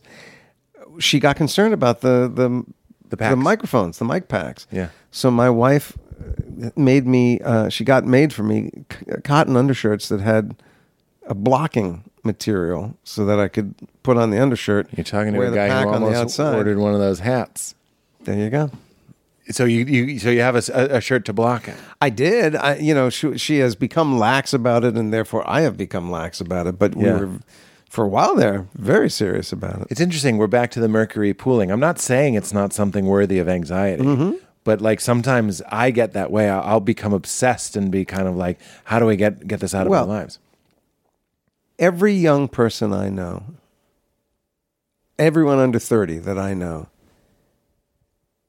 their anxiety levels are off the charts. There's there's the level of anxiety and depressive related mental health that's either come out of the darkness and we're just talking about it more, or it's more profound. These friggin' oh. phones Yeah. that we wear on our in our pockets, next to our testicles, Yeah. next to our kidneys, When it's next not to our next to our brains, for a next to woman, next to their breast, next Yeah. to their ovaries. Yeah. I'm not sure that we shouldn't be taking it more seriously. People, there were there were scientists talking about that stuff with much more, And then it went away. and then it went away. Yeah. And either the research went, well, it does something, but we don't know what. We can't say that it's a bad thing. Yeah. But nobody's even looking, as far as I know, nobody's looking at it anymore. And I Yeah. go, we took a, a trip uh, exactly a year ago. My family and my daughter-in-law's family. We went rafting for eight days in the Grand Canyon. So no cell signal, no nothing. Wow. Man, You were back. that was bliss. You were back. That was bliss. Yeah. You, there was there was none of this stuff. There's that for sure. And then there's also, and I'm not breaking any new ground here, but the book Selfie that I'm reading is all about why is everyone so depressed? Why is everyone so anxious? Obviously, self obsession. And what does social media have to do about that? But when you're raised with it, I'm trying to work on this bit about how the world is catching up to how I was as a fundamentalist Christian, where it's like, we'll send you to hell. Like, if you make a mistake, we'll send you to hell. Uh-huh. And I go, this is the only joke in it, which is why I haven't done it. And I go, the worst part is that hell's real. Like, meaning your kids, my kids are growing up in a place where they see, by the way, this is not sympathizing with, with people who've done terrible things. I'm talking about little mistakes, bad, bad things you posted or whatever it is. Yeah. So please don't think I'm apologizing for Truly awful. horrible, behavior, yeah. uh, bad behavior. I'm just saying, you see what happens. You make a mistake. Wow. Oh, yeah. And I was like, "Welcome to my world." You're just Yeah. you're just creating Absolutely. a fundamentalist environment, and also church lobby, khakis, smile. We play a part. You play church, Pete. Oh, God bless you, Jason. Mm-hmm. As soon as I get in my car, I'm like, fucking phony. What, you know, to myself. Sure. It's private. Nobody's that big of a phony that they would just start saying that. Some of us were. But I'm like, that's Instagram. It's like, in Naples or whatever. And it's like, I've been to Naples the first day, jet lagged. You're not happy. Takes, at my age, first three days of the vacation are just acclimating to being on vacation. Absolutely. But the photos are like crab faced. Yeah. That's also a religious kind of thing where it's like, just look like you're holy. Pretend like you're happy, pretend like you're Mm-hmm. holy. And these machines. So in the book Selfie, I'm recommending it they talk about the kids and the pressure where they even know that they're full of shit and they know that they're full of shit. Nobody's actually happy. You're just looking happy, but it doesn't matter. Knowing that it's not real doesn't help. We're still human animals. We're still seeing images. Images shape your reality. Yeah. Look to Jung and Freud for other examples of it. They have they have so many studies of like showing someone an image and what it does to you internally. And now, mm-hmm. what you were doing for eight days, not just no EMF, not just no cell or in, internet, no images. Absolutely Imagine right. that. Absolutely. Just right. reality. That's what I love about this podcast. That's why I hated that my phone rang. Two hours where this can just be the image. Yeah. Just reality. Sorry, you got me on a on one of my topics. Well, I, just on, on that topic, you know when I when I knew the modern world was going to take a turn for the for the worse, and I hmm. can't remember the day, but I remember it has to be twelve years ago, watching something on CNN, a news story, a news story. yeah. Cut back to Wolf Blitzer, and he goes, "We want to know what you think, so tweet us at." And I go, You want to know what we think? What does it matter what I think? It's a news story. It's it's a factual event. Why why does my take on it? And I went, are people gonna write in and tweet in about this? And that's when I went, It's oh, over. We're done. Jay, We're done. this is the highest compliment I can give an observation. It's ready for the stage. it's ready to go. That's when I knew we were done. We're done. It's so right. And as soon as we let in those voices, your brain, you, Jason Alexander, Jay Green, Green, Greenspan. Greenspan, forgive. Think Alan. Got it. Locked in. You give me a compliment. You're an accomplished actor, all these things. That should mean a lot. But I have to sit with it. But this guy on the street, basically driving by in a bus, yells out the window, You look like you're wearing a travel pillow. It's a burn I wrote for myself. and I I take you both as equal. You, You know, bet. there's no What is bet. this guy? By the way, beloved child of God, I'm just saying there's credentials. there's bet. the news. There's a doctor. This guy was like, Yeah. you should get a, a what the the plaque test. You know what I mean? You got that from a doctor. That should matter more. No Right. new ground. Here's here's here's some other other things. Have you ever seen not just a ghost or an or a UFO, but anything you can't explain? Uh, sure. yeah, hit it. Give me one. So this is the one and only time that I'm aware of that I wound up in the National Enquirer. What? And they actually called to go, we're just checking. Do you want to comment on this? And I had to go,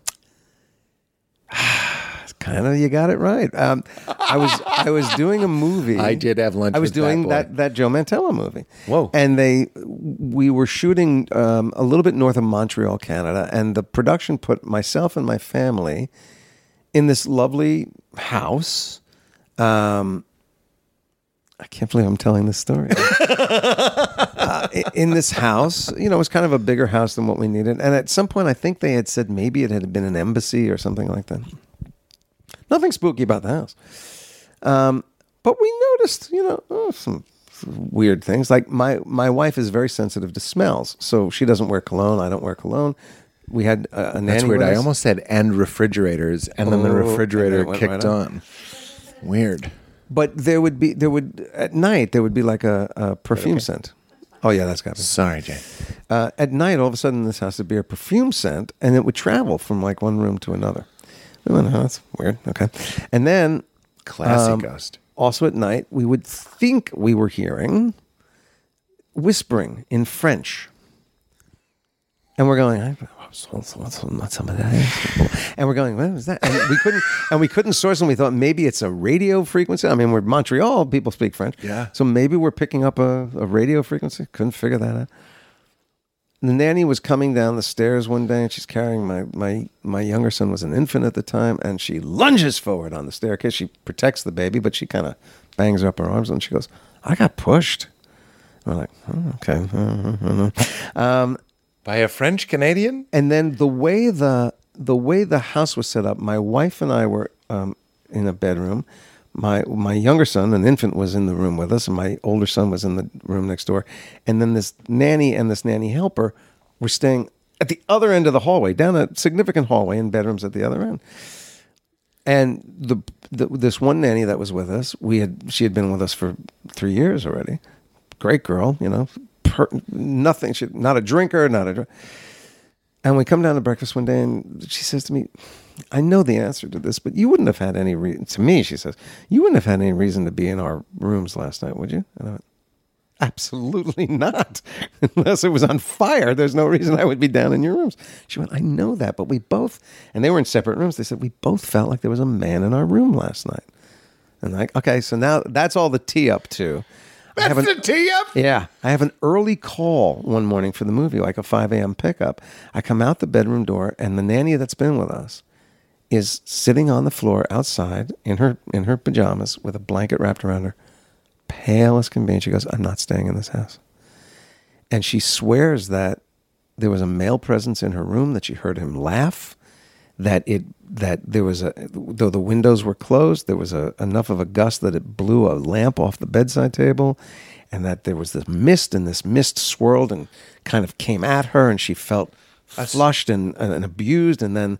The minute it stopped, the lamp came on on the floor, and she went. She, I said, "You were attacked by the undead. Is that what happened?" She went, "I don't know, but I'm not staying in this house." And I had to call the production and go, thank you for this lovely house. We have to go to the Holiday Inn, and we need to go today.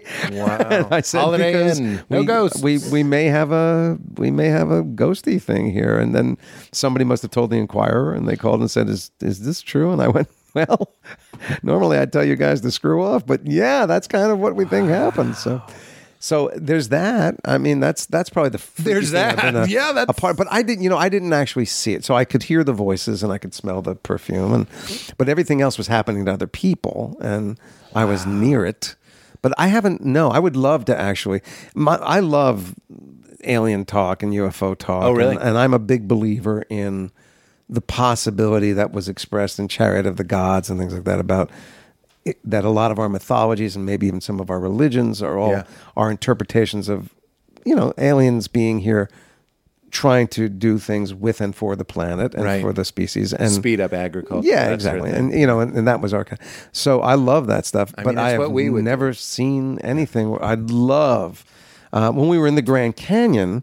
Um, there, you know, I would watch the night sky because it's true dark sky, and you just see things that are amazing. Yeah. and I would, you know, stare up sometimes, and you'd see points of light, you know, moving in weird ways, and you go, "Is that? Could that be a thing?" But you know, it's also who knows. Uh, But I'd love to say I It's actually looking at a bunch of who knows. That's what makes the night sky so tricky. Is you're looking at a bunch of who knows, Yeah. looking for other who knowses. Yeah. you know what I mean. But you're like, I, I, I already don't understand this. Yeah. But is there something else I don't understand Yeah. moving through the thing? I don't I'll tell you the great thing though. If you do, if this is my big my big push for go do this trip, it's so clear and it's so brilliant that you can lay there and you see satellites go by. We saw the the space station go by, and you could see it plain as day. You go, oh, sure, that's that shape. And you hear him and go, you and "That's you George Costanza." Is that George Costanza? Oh my God, Serenity now. Yeah, right. Sure, you know. Houston, we just had a spotting of him. Wow, no, that I would love to do that. I Oh, wonder what the right age for my daughter is. Well, that's uh, you know, I uh, we don't have to talk about that. But moving where we moved uh, out north of the city, seeing the moon every day, I'm Must be just great, like, right? oh, I didn't know Yeah. I needed the moon. I tell you. Turns out I need the moon. Any psychics? I, I have to imagine it'd be fun Mm-hmm. for you to call a psychic and they tell you something. you are so familiar to me, and not the characters you play. Uh-huh. There's a weird. I'm like, I know this guy. So we've we we had um, this is the most profound one. So like I said, my wife and I had five years of unexplainable infertility. Um, both my boys are in vitro. Um, we had moved to LA. We had done some reproductive stuff. We had tried a cycle or two in New York, and nothing happened. And we had come out to LA, and we just we weren't we didn't know what we were going to do. And we heard of a couple of doctors, and we so we met a couple of fertility doctors. And there's one guy that we really liked a lot. Um, and then we had reason to go back to New York before we made any decision. And my mother in law is the one who loves the psychics. She's really into the psychics. She said, You have to go see Frank Andrews. Frank Andrews has passed away since then. But Frank Andrews was a man, I don't think he was five feet tall. He was like Truman Capote. He was just had this little southern kind of, you know, affect thing. and he had a brownstone down in the in the village and he raised papillon dogs. So he had these little papillon dogs, right? Great on a salad. and his thing was um, Just kidding. It just sounded like a type of pepper. Sorry. Papillon dog. Can I get that with Yeah, extra crispy. Um, and he says we come in, and he doesn't know because Seinfeld wasn't a thing yet, and he didn't have. And even if he knew who I was, we weren't necessarily there for anything other than oh, go see a psychic. What a lark, you know, not knowing Yeah. what he's going to talk about. And we get into his room, and he goes, "This is the strangest thing because I normally I I I do." Palms and I do tarot and I don't I'm not a medium he goes, you know, I, I invest in things like I look at somebody's hand and see if there's anything, you know. He said, but it's like I'm hearing a voice and I just have to tell you what I'm hearing. Maybe it'll mean something to you. You've been working on a project for a while and it hasn't gone well. And you've just taken some meetings and you've met someone named Peter or Paul. I get those confused. And I think it may be a last name like Peterson or Peterman or something like that. And the voice is saying, if you do the project with them, it'll be successful. And the guy that we had liked was a guy named Dr. Richard Paulson. And we went, that's really weird. And we came back and we signed up with Dr. Richard Paulson, and he made my sons uh, and when nobody else could. And that was a thing where we went, well, what is that all about? Where did that come from? Whoa. Um, so yeah, I mean, once or twice there's been That's a you know, fantastic and I, I listen. I'm in the magic world. I know how Yeah. fake psychics do a lot Yeah. of their stuff. But that was one of those things where there was more for him to lose than gain. That's right. And it wasn't like, does the letter G mean anything to you? It wasn't no. that shit. Cold It was like, yeah. I'm hearing Peter or Paul, and I think it's like a last name like Peterson or Paul. and I don't even normally do that. Right. It has all the earmarks Yep. of authenticity. Very cool. Yeah. Wow. Yeah. And then he went and buy your mother-in-law a house. buy her house, burn down In Los. Angeles, But you're going to want to buy her a house. No, he was he was very cool. He was very Wow. cool. And uh, we're sort of running close to the time here. Not we don't. I just want to be respectful of your time. What you don't edit? Oh, for God's sake, I'm we screwed. don't. We don't edit. Oh, for. God's sake. There's no edits Oh, here. my Lord. Um, any framework for the meaning of life? I know that's a heavy question. The but I'm- meaning of I'm life. here with you. Meaning any any deity, any structure. When you die, do you think it's over? You just told me a story about. Ah. I mean, it's so easy to think that that was a soul uh, brokering the deal for the souls of your sons. Sure, sure, From a pre-birth place. Yeah. Of course, I don't think any of this is Yeah. literally true. I think it's all happening kind of all at once, basically. Yeah, Um, that's one of the fun things that Rupert Spira taught me. It's like time is how eternity, constricted into the shape of a human, perceives eternity as time. But it's really all just. Okay. You know what I mean? So, I said I've never been high, but I'm about to get. so what I'm saying is, it doesn't need to be like how we b- tell stories. There's a pre-birth area over here, and there's your boys, and, mm-hmm. and they're like, "Well, let's tell them to go to that doctor," so they're born. But uh, it makes me wonder: Do you have any story that you like, or a framework that you like for the meaning of this? I will tell you two uh, two anecdotes that sort of sum up where I am in my questioning of what is it all out there. When my first son was born, um, he had some sort of bronchial infection. He spent his first ten days in the uh, intensive care unit, and he got a little better before he. It got a little worse before he got better, and when we didn't know what was going to happen, I found myself in the chapel and I'm not a religious person, so I will start with that. And talking to God and saying, um, "This might be a twofer. I don't know if I can survive." Getting choked up. I don't know if mm-hmm. I can survive if you take him. Mm-hmm. Please don't do this. He's a rock. He's never been sick a day in his life. He's great. Mm.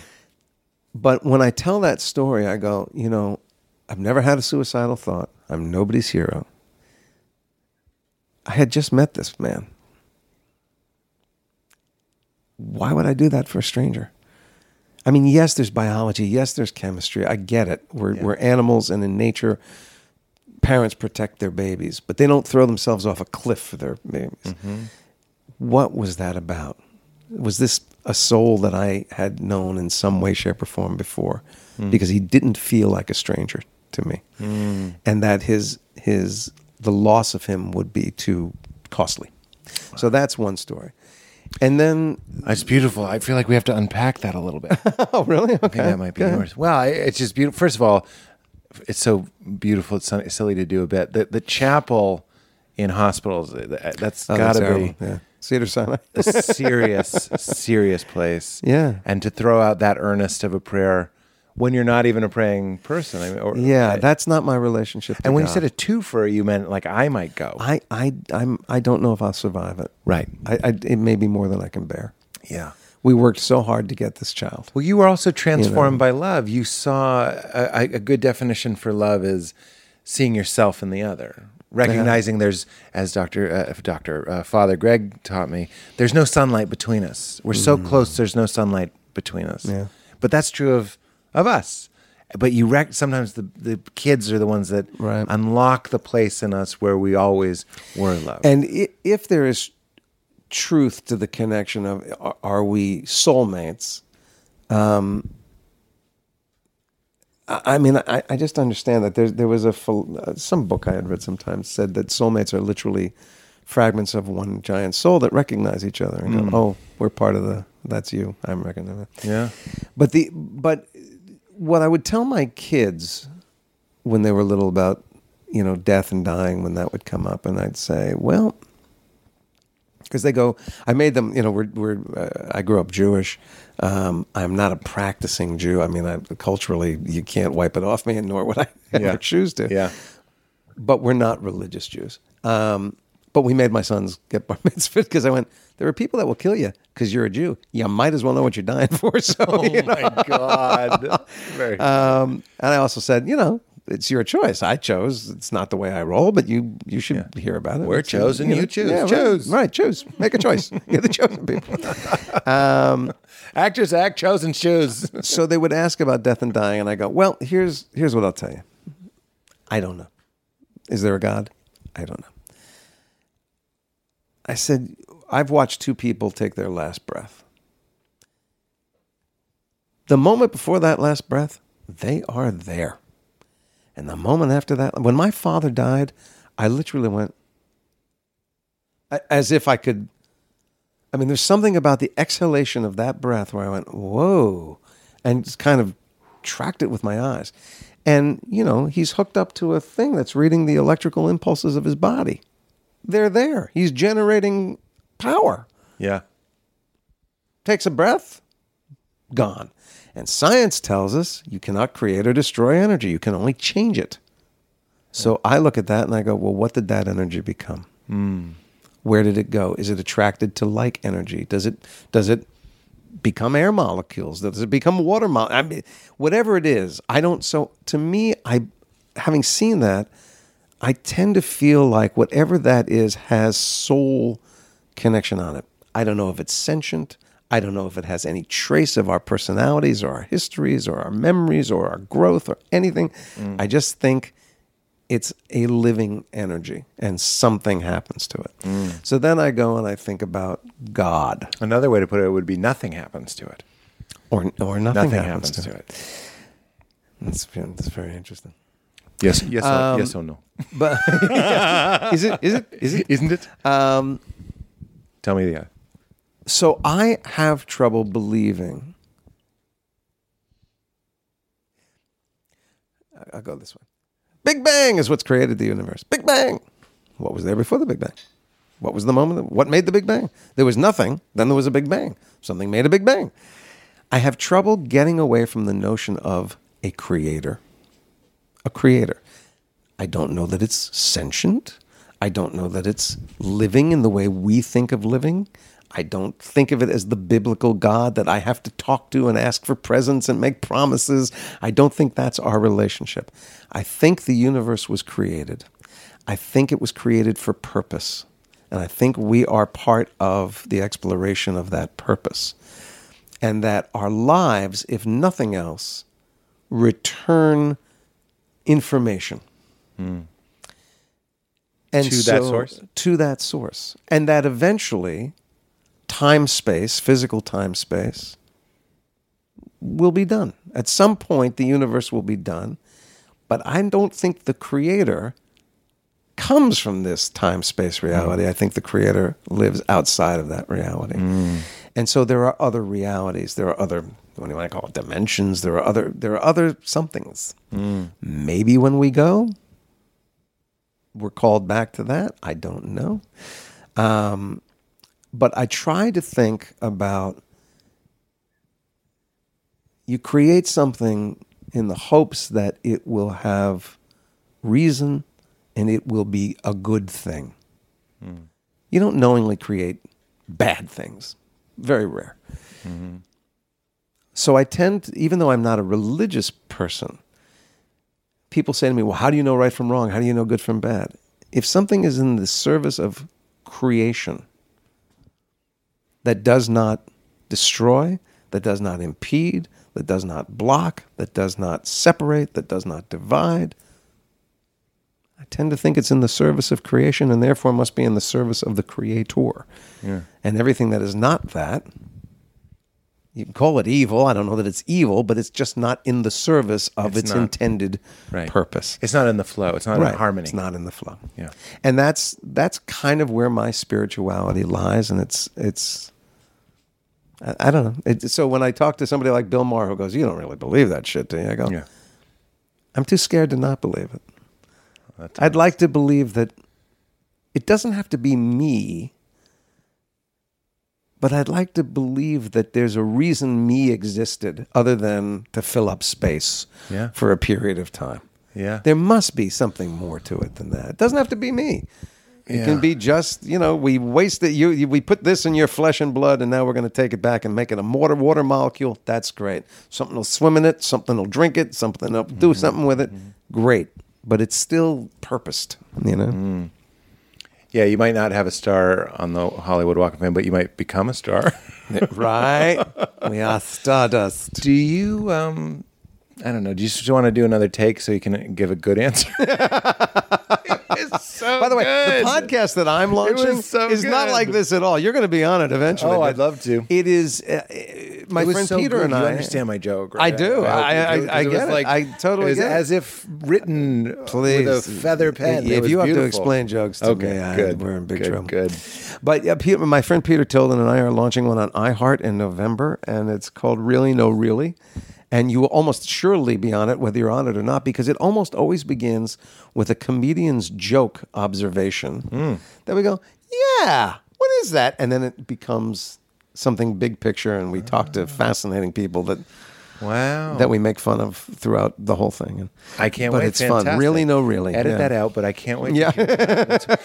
Neil deGrasse Tyson had a very similar answer to you too. He's like, I observe a universe that is constantly churning itself, and he's like, when I die, I've feasted on the flora and the fauna of this planet, and to return to it and be feasted on. He's like, it's a great privilege to re-enter the cycle and all that. That's sort of interesting. Stuff. That yeah. that interests me a little less. Yeah. I don't. lo- I don't lovely. love being a smorgasbord, but I don't than that- necessarily want to be fauna. Yeah. You want to be fauna. Yeah. Sorry, it's just so hard not to be why Seinfeld with would you. want to be fauna? Gotta go Flora. Flora before fauna. Never been sicker. You do a pretty good Seinfeld, by the way. Thank you very much. yeah. Okay, would you indul- how? uh, I'm not even going to ask you uh, to do anything. I want you to know because I wonder. I would wager a lot of money that you've never gotten this. Of all the Seinfeld things, Uh, this, okay. you think there's a very good chance you've heard it before? No, I think there's, or, or I've forgotten it. That's Okay. where I was. no, going. I'm not putting you on the spot. Okay. George, your character, says, uh, I don't even remember when it was, and neither do you. It's fine. But you say, You're serious, aren't you? And you go, You're serious, aren't you? You- For some reason, you really say it like, Aren't you?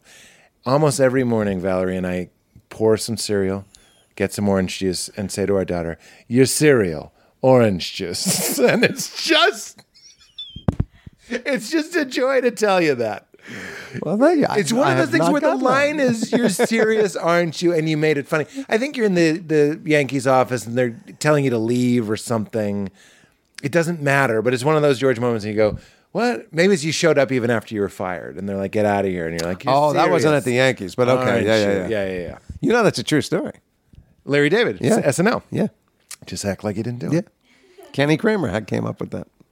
Well, let his name never be spoken, and his bus tour of desire. Oh, my god! I'm just kidding. Oh, my God. I think about it all the time because I write scripts and and I love picking names from my youth. Not that I, I don't really know the Kenny Kramer story, but I'm just sort of like, you got to be careful with the uh, names that you pick. Yeah, it's very true. But it couldn't be Kessler. it couldn't have been Kessler. Started as Kessler. I Started know. as Kessler. Yeah, he had a dog too. So let me ask you. I'm going to ask you a question. Oh, okay. So the last series you did, you did a season and it went Yeah. away. How do you? So what's the feeling about that? Well, thank you for asking. It took. A, I just called the creator of the show, Mark Gross, two, three nights ago, and we both had the same experience, which was maybe it's a masculine thing. I think all of us do this as a self-preservation. When it got canceled, I'm just forward momentum. I'm just like, okay, I've had I've had the privilege of having several shows be canceled. It's all part of it. Right. It's like Mad Men. The day you sign a client is the day you start losing them. It's all part of it. It means you're in show business. Mm-hmm. So I have this like wonderful spin doctor technique of like, what a privilege that we got to do it. This is true. We didn't waste a day. We mm-hmm. had fun every day. And I've been on other sets, didn't have the same vibe. Right. We had fun. Like you said about Seinfeld, you're hanging out, watching other people's scenes. I'm pitching jokes to other people, not just my own joke. When it was okay, Yeah. You'd be like, oh, maybe that's maybe that- they'd pitch me. Oh yeah, beautiful. We did not waste it. Then it gets canceled, and I spin, and then meaning make it positive. Just keep moving. I have other projects, other things I want to do. But it's all good. I even said on the podcast, on this podcast, I was like, "There's a there's a fuel to a no," and that is true. You'll work harder, you'll write mm-hmm. more, you do these things, And I actually think the the bigwigs, the Bezoses, the the Zuckerbergs or whatever, that don't get a lot of no's, I bet they manufacture no's because they know Mm-hmm. there's a certain kind of charge you can only get from someone telling you no. And I, I really was spinning out. And then I had to go like, what a fucking bummer. Like I had to own it. Mm-hmm. I had to go like that sucked. I didn't know show business could be so simple. And when I mean simple, I mean go to the same place. Crashing, we were driving to Long Island, you know, in a van, a two hour drive, and shoot two scenes. That was your day. Right. This was the whole day, little play, fucking around, getting to know everybody. So I really had to the real courage or the real strength wasn't suppressing that it was sad. It was owning that it was sad. And I mm-hmm. called Mark and I was like, Are you ready to talk about? It? And he was like, I was doing what you were doing. I wasn't being honest about how sad it was because we were a special cast. We loved each other. I, that sounds like pho- shony, phony, phony, shony, bony, like show business nonsense. Yeah. Like, love you, babe. It wasn't like that. We, No, sometimes that we had a great clicks time. real fast. And that's when we were like, we're not going to come back our way because you have to like, you almost like you want those shows that everyone hates each other. Yeah, yeah, yeah. But, but that's what it was like. It's hard. I've I've had three that have crashed and burned after Seinfeld. Yeah. it's it's hard. Yeah, you know. Yeah, it's it doesn't get easier then. No, because you you uh, you know with Seinfeld it was actually easier because it wasn't my show. So I you know I'm was not running the thing. I'm. I'm I'm a cog in the wheel. That's all. Yeah. But when you're when you're you know closer to the hub of the wheel and it doesn't work, you start to go. Do I not know good from bad? Am I not funny? Am I Right, right. Am I not supposed to? Oh, you know what it maybe is? Maybe I shouldn't be number one on the call sheet. I should be number three on the call. You start doing all that stuff. Yeah, Um, and then you you know you go through the through the period of well they're assholes. You go through that period. Yeah. Um, Well, this is mourning. yeah. that's what mourning is. Yeah, yeah. denial. Bet. You bet. Maybe they'll. Maybe they'll put it on Paramount Plus. The- the- It's the Oh yeah, they're going to move us. See, They're that's the thing us. from the theater. Yeah, my Broadway debut was was a what is now a very famous uh, Stephen Sondheim fail, and um, as they were putting up the closing notice, they actually said, "There's a very good chance we're going to move to an off Broadway theater," and I went. Why? Yeah. Why would someone take us from Broadway, Yeah. where we flopped, and go, Yeah. you know where it'll work? Smaller theater. Let's put this Um, damaged heart in a healthy body. yeah, basically. I, I I never believed that. That's Yeah. just something that they said. Maybe we'll go somewhere else. But I was like, I don't think so, guys. I don't think this is how it works. Hard. Well, you are a supremely. I'm going to be nice to you now. You're a supremely talented man. Oh, thank you. For You have made me and my family laugh so much Ah. with such smart stuff. Thank and, you. And uh, Finish your You know, thought. you're never going to finish your thought. You're, you're never going to not find places to to do that. Ah. It's just you know. I hope that there are always places that you go. I I'm happy to be doing Ah. it here and doing it this way. And Isn't it funny? I I really appreciate that. And and like the letter you wrote, Stephen Sondheim. Remember? yeah, I do. Listen to Inside of You for that story. Because, Mike, what a great guy to put us in touch. What a mensch, really. He's, you know, and I only know him really. We have yet to. We had one lunch together, but you you do click with him pretty fast. He's a really. But the fact that he put us in touch, there's some people that are just like, I'm not gonna. Yeah, no, But he knew the the gift is giving it away and putting us in touch. But I had that moment, like Sondheim, uh, when you wrote him that letter, and I never had it. I was a little embarrassed. Valerie, my wife, always says it's not just the feeling; it's the shame that you have the feeling. Mm-hmm. So I was having the feeling, which is an actor cliche, which I was like, am I not done, but like, is it going to be 10 years of wilderness or something? That's never happened to me. I've Tarzan swung from for four things, basically, four great things. And I was like, could this be it? And I'm already doing stuff, but like, you're wondering what the. So, what I'm saying is, thank you. That was a long and welcome. fumbling way to say You're thank welcome. you. Yeah. And from you. There's always what, more. What a. I appreciate it. And to you as well.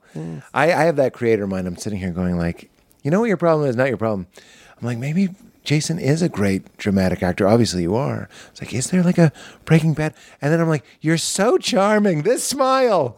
What do you do with that smile? The smile you greeted me with. I was like, whatever it is, and I know you're directing and I know you're killing it and you're fulfilled and you're teaching and it's wonderful. So I'm not trying to fix a problem. But as a show writer, re- creator, I, I'm like, what is it? Oh, I and I'm would like, go back in a second. If Gotta it, was be. the, if it was the, you know, it's the, it's got to be. but it has to be something, that addresses that smile. It can't just Oh, be so let's have him be Yeah, uh, no, a meth guy. it- it- it's, got to be the uh, smile too. Yeah, it's like that's the thing is like people do call me to be an actor, Of course, I said or and I go, yeah, I, but I kind of didn't I do that? yeah, um, and and who am I doing it with? Because that doesn't sound like. yeah. It's not that they're good, bad, or experienced or otherwise. It just it sounds like they're gonna they're gonna have a very. I love when I, I uh, people approach me with something and they go, "We just want you to do you," and I go, "You don't know who I am." yeah. I'm in therapy. I'm just figuring which out. character that I played Yeah. is the one that you think is me. Right. You know, because I've even played. Uh, have you done this where you play yourself and stuff? Sure. And I go, and I always show up and go, which which me are you speaking of? Even that isn't me. Yeah. Yeah, because I go, that's even stand up is." me isn't me. Right. It can't. You think? I mean, it's the closest, Sure. but it's It's also least one that you've created for exaggerated. It's yourself, so- exaggerated. Yeah, Yeah. You- yeah. I'm not. Am I yelling at you right now? You know what I mean? Like stage Pete, very very different from real Pete. So you know, I keep, and I've got a couple of ideas. I got one idea that I think is so good, but it needs a really smart writer. Oh, 'cause I don't know really? how to write it, but it's uh it's a fun, when when we're not shooting. I'll tell you. What Oh, it is. please tell But me about it. um, I there's yeah. nothing. When we talk about knowing ourselves, uh, Val helps me with this. She's like, "You love writing things. I love getting. I don't know if it's an ADD. I don't know if I even have ADD, but I love getting tunnel vision. Mm-hmm. Somebody just said to me, they were like, "You should write something for you and Maya because Maya Rudolph did this podcast." Mm-hmm. And I just took two days. I haven't even told her about it, but I was like, "Okay, it's this. It's based on this couple that I know, and, blah, blah, blah," and like, love it. I get caught in that timeless space. Well, that is a gift to be able to to get an inspiration like that and execute it. That that so you're saying like you can memorize a monologue real fast, Yeah. This oh, and and act and create a character, all that stuff. Uh, sorry to make this about me, but that that is something That's I've your identified as my savant ability. Is that what you said? Yeah, is that your thing? My You can- you savant can ability. Put it on is paper quickly. If you say, like, I would love. I, I don't know. I, I I actually believe I could do it as well. Uh, w- certainly in time. Uh, Mike White wrote White Lotus Uh-huh. in like I think he wrote it in a couple weeks. Yeah. It just got like 50 Emmy nominations. Just knew it and he- just did it. There's there's those of us that like that like the the stories in my life. I get notes on a pilot and they're like, you should completely change it. Two days later, send it finished. You know what I mean? I like those snowed in a log Yeah, cabin. yeah, Like you don't even name the characters. You just name them Bill, James, because you don't want to waste time going. It's a waste of time. If I taught if I taught a class on writing, I'd go stop doing this. Jim PowerPoint enters the room. Just Right, yeah. name them people Right. you went to high school with, Yeah. and keep moving because that's not. It doesn't matter. That you have well, maybe you do. That is uh, that's a superpower. Oh, that is a superpower because that's where most. I, I, I think I can write, yeah. but to power through the. And then what happens? Well, if they do that, then that's a, da, da, da, and I talk myself out of it. you Yeah. know. Nothing And- pleases me more if somebody outlines something with me. I did something with the the show I'm talking about was with Adam McKay. He he outlined Yeah. it. And then when I hand it in and it's different from the outline because I went into like a shamanic fugue state Uh-huh. where I was like, it's not that. And you, he doesn't say, why is it different? He just goes, it works. You're like, it's one of the great joys. It's one of the great joys. I didn't mean to make it about me right here. at the end. No, I that's I asked the question. Uh, you know, that's fantastic. Well, you get one more because we ask everybody this question. Uh, uh, uh, okay. I've enjoyed this. I sort of feel like I'm in, like with a high school friend. And I, I, I and I, I, I, before I even said that, I made sure I extricated it from the familiarity Sure. Uh. of watching you so much. But I'm just like, this, ah, love it, feeling it. Um, can you tell me the time, a time in your life where you laughed so hard you had tears rolling down your cheeks? I always give this little caveat. Doesn't have to be a good story. In fact, I'll settle for how old you are, who you're with. Here are the prompts. Maybe someone farted, maybe someone fell down. I know you weren't stoned, but I have to think rehearsing. I have to think flubbing a line. Um, It's there's one moment that's coming to mind that's actually on television. You can see it. It's on a Seinfeld episode. It's just carefully hidden. What? It's in the Seinfeld episode called The Parking Garage, where we can't find our car in a multi story parking garage. Yes. It was the first time we shot the, the Seinfeld show without a live audience, where we actually did it like a movie. You know, we came in and we shot for four days. You know, Wow. And they were long days because we did it on our soundstage, and the way that we would go from floor to floor in the parking garage, They change it. change, move the cars around, change all the signage, and then there were mirrors on the perimeter so that it looked like it kept going and going and going. It was beautifully done.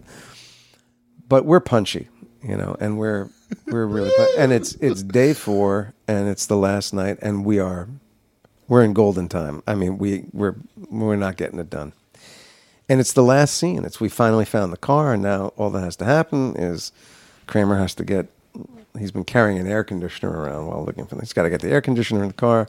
Elaine's got the bag with the two goldfish. I've missed the movie that I'm supposed to go with with this wonderful woman. And I can't remember what Jerry was trying to get to, but. And all that is left to do is a couple lines: put the box in the car, get in the car, drive off. That's it. And we are stupid. We're laughing at nothing, laughing at nothing. Jerry said, Julia had a line, What about the little fishes? You know, or something like that. And he said, Do it in the cutest voice you can do it in. We'll have a cute contest. And so she's going, wishes. You know, now we're all trying to top her. And we're just laughing at nothing. And they're going, Action. And we can't get a shot in. And it's two o'clock in the morning, you know. And, and our director hits the wall and he goes, God damn it. This is it. You're gonna do the goddamn scene, and this is it. I don't care what happens. Do it and get it the fuck out. And we're and we're like you know little children now being Andy chastised by. No, it was uh, Tom Cherones. Yeah, Andy Ackerman never raises his voice. in his I was gonna say the sweetest boy. Yeah. Um, so we're like, uh okay, we're in trouble. now, Jerry and I basically have our back to the main camera, but Michael is in dead profile and Julia is completely exposed. And Michael's got this box with a real air conditioner in it because he want, you know, Mr. Method. He wanted to carry around a real air conditioner for that Oh my god. if you tried to carefully put this box into the trunk of this car, you have about a three quarter of an inch dead zone around it. it it's just barely going to fit in this trunk. But Yeah. if you do it, you can get it in. Michael decides after this chastisement that he's going to do a Kramer. He's going to have it come off his shoulder and he's going to yeah yeah. He's going to get it in the trunk that way. Action. And he goes yeah yeah. And he does a thing with his body. Well of course the the lip of the trunk stops the box dead. And michael's face keeps going and he smashes his face into the corner of this box. And he's now split his lip and he's bleeding from the lip and there's nothing funnier on the planet I mean, Jerry and I, you can kind of see our shoulders are going. We're trying to not do anything that's going to ruin this shot. Julia is exposed, right? And she's she is so ready to laugh, but she's containing it and to the point where she starts to cry. Oh because she's she's fighting so hard to contain it that the tears are rolling down her eyes. Michael, who never breaks character, looks at her, sees that she's in trouble, and ad libs, It's not funny, Elaine. I hurt myself, which is fucking hysterical. We are, I mean, I, I, I was so close to having appendicitis from trying to not let the sound of this tears rolling down my face, but I'm the camera can't see me. We get in this car. Jerry and I are in the back. Julia's in the passenger seat. Michael's it's Michael's car. And we are supposed to start this car and drive off. he turns that key and the fucking thing won't turn over.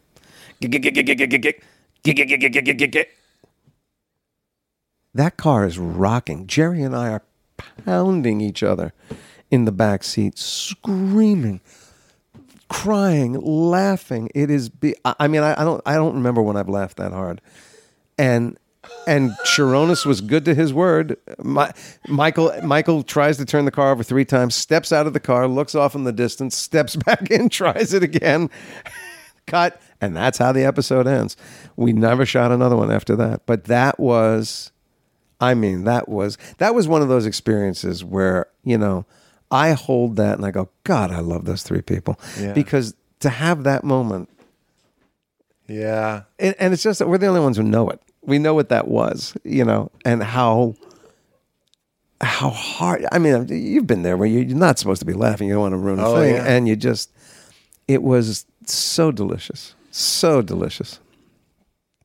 I mean, best answer of all time, I think. Uh, but also, I just, I really love that Michael said, It's not funny, Elaine. I hurt myself. Right. It's not funny in that moment to be like, You should see the other guy or some, something dumb.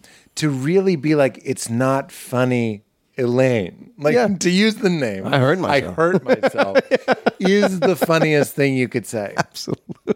As I always say, you could have taken a four hour break. What's the best line? It's not funny, Elaine. I hurt I hurt myself. to a woman who is weeping, she's Yes. laughing so hard. Yes. It, it's not funny, Elaine. I hurt myself. Isn't in the episode. I don't think. No, Or- they or- cut that Yeah, they out. cut that. I mean, and they managed because they you know they were rolling three or four cameras they managed to cut around enough that you don't quite see the tears on Julia's face but there is a shot of the car rocking. where you can see Jerry and me in the back seat smacking each other because we're just I can't. That was again the Mike, Michael uh, Rosenbaum podcast. You tell the story about the, writing the hole in one. All the guys when they wrote the Steve was angry Yeah, that day. The way that that manufactured this perfect ending, and the car not starting is also a perfect ending. Perfect. It was discovered on the day. Absolutely. You watch it and you're like, those are the only way those episodes could have ended. Absolutely. But that's that sort of kismet and fun and joy and flow that you need. And what, what a fun and beautiful answer. the best Yeah. best. yeah, yeah, yeah, Well, tell me the idea. I have a, I have a free couple hours. I'm just kidding. Oh, it's you'll love the idea. I can't if wait. it ever comes to television, you'll love the idea. But it's um, it's a fun idea. Yeah, I'll tell you in a minute. All right. Well, uh, we have the guest at the end of the. First of all, thank you so much. What a joy. Thank you. A pleasure. Would you uh, say "keep it crispy"? It's how we end. The guest says the catchphrase. Uh, I, it doesn't mean anything bad. I Okay, promise yeah. you that. Keep it crispy. It's Howie, and that's it. Well, no one's ever done that. I mean it. I really mean it. You're serious. Orange juice. Thank you so much, Jay. Thank you.